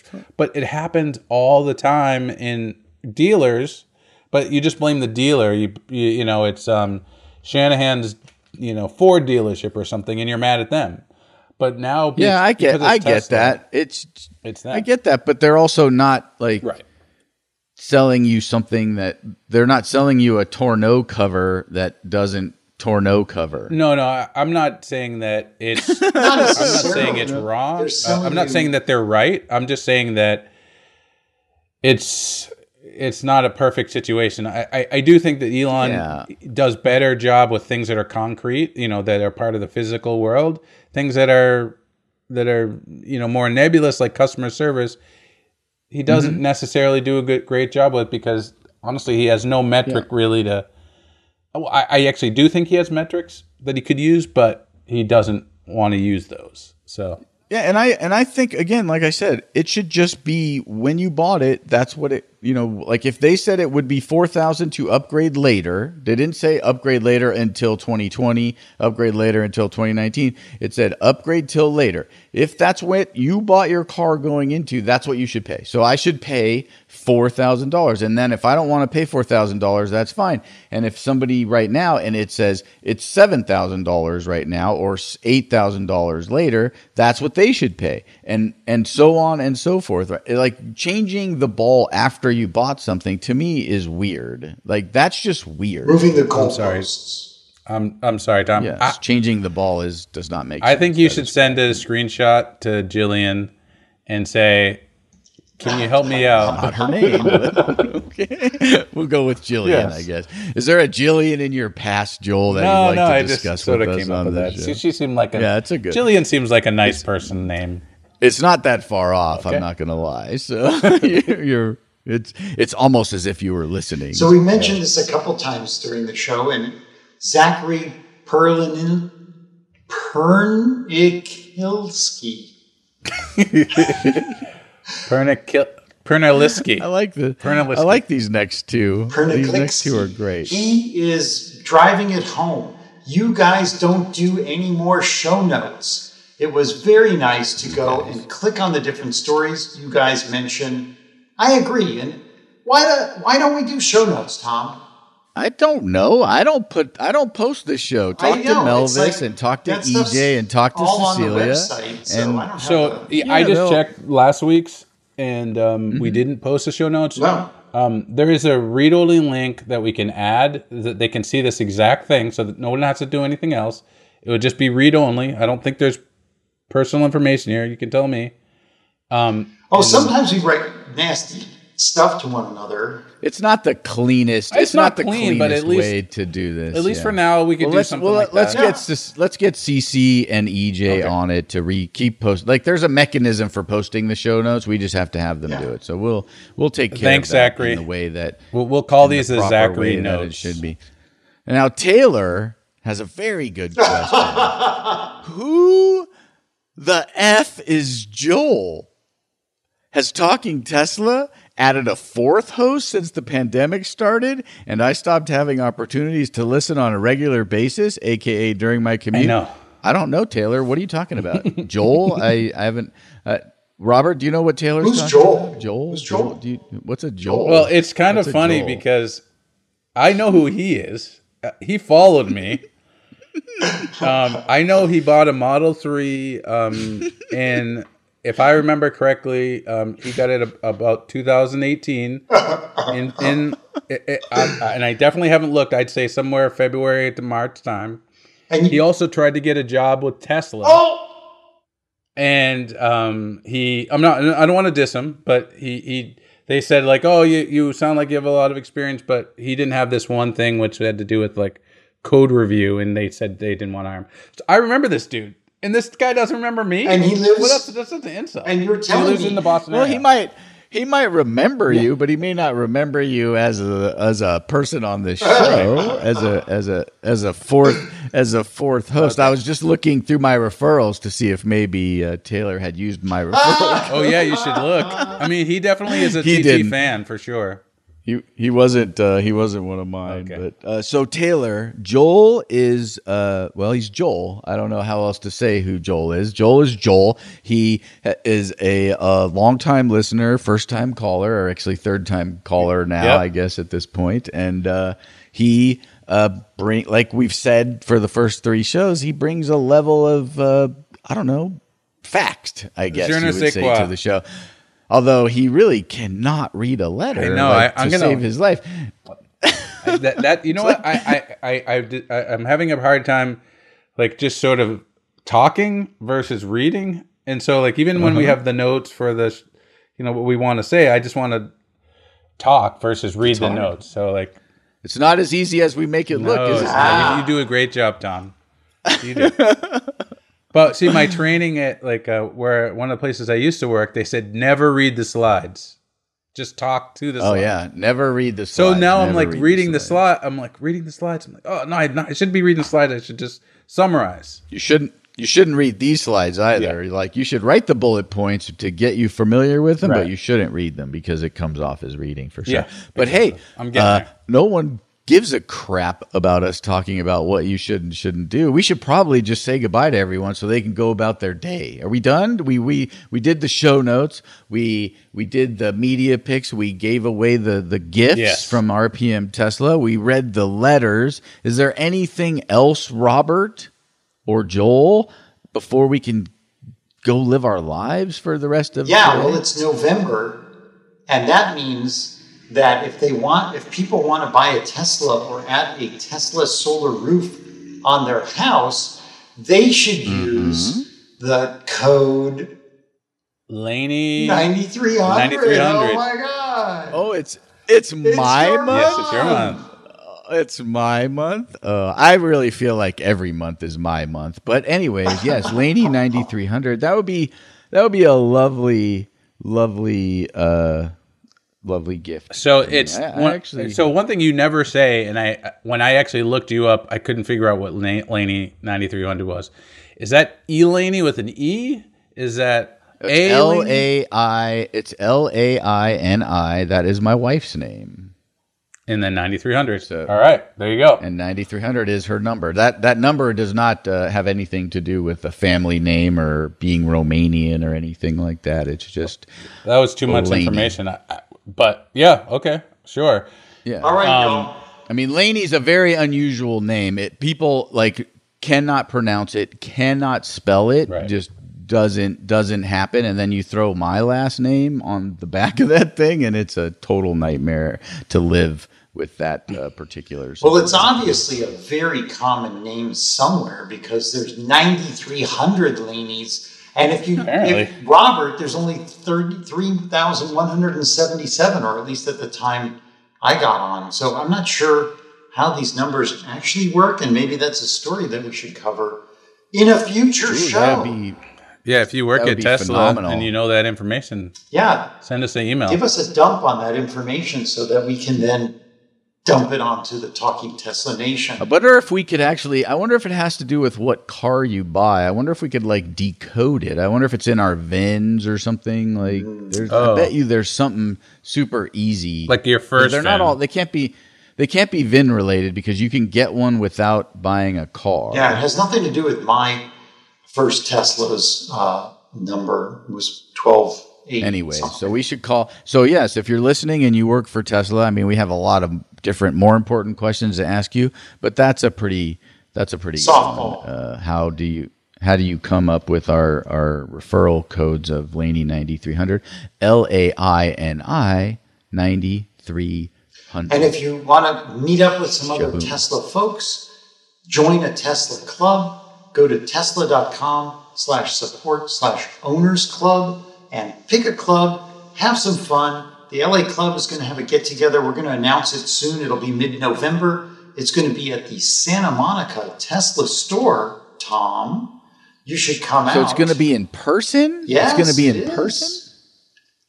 Do, do you guys not? Do you guys not read the news? Well, you can get together as long as you have a mask on and you're not in a very tight space.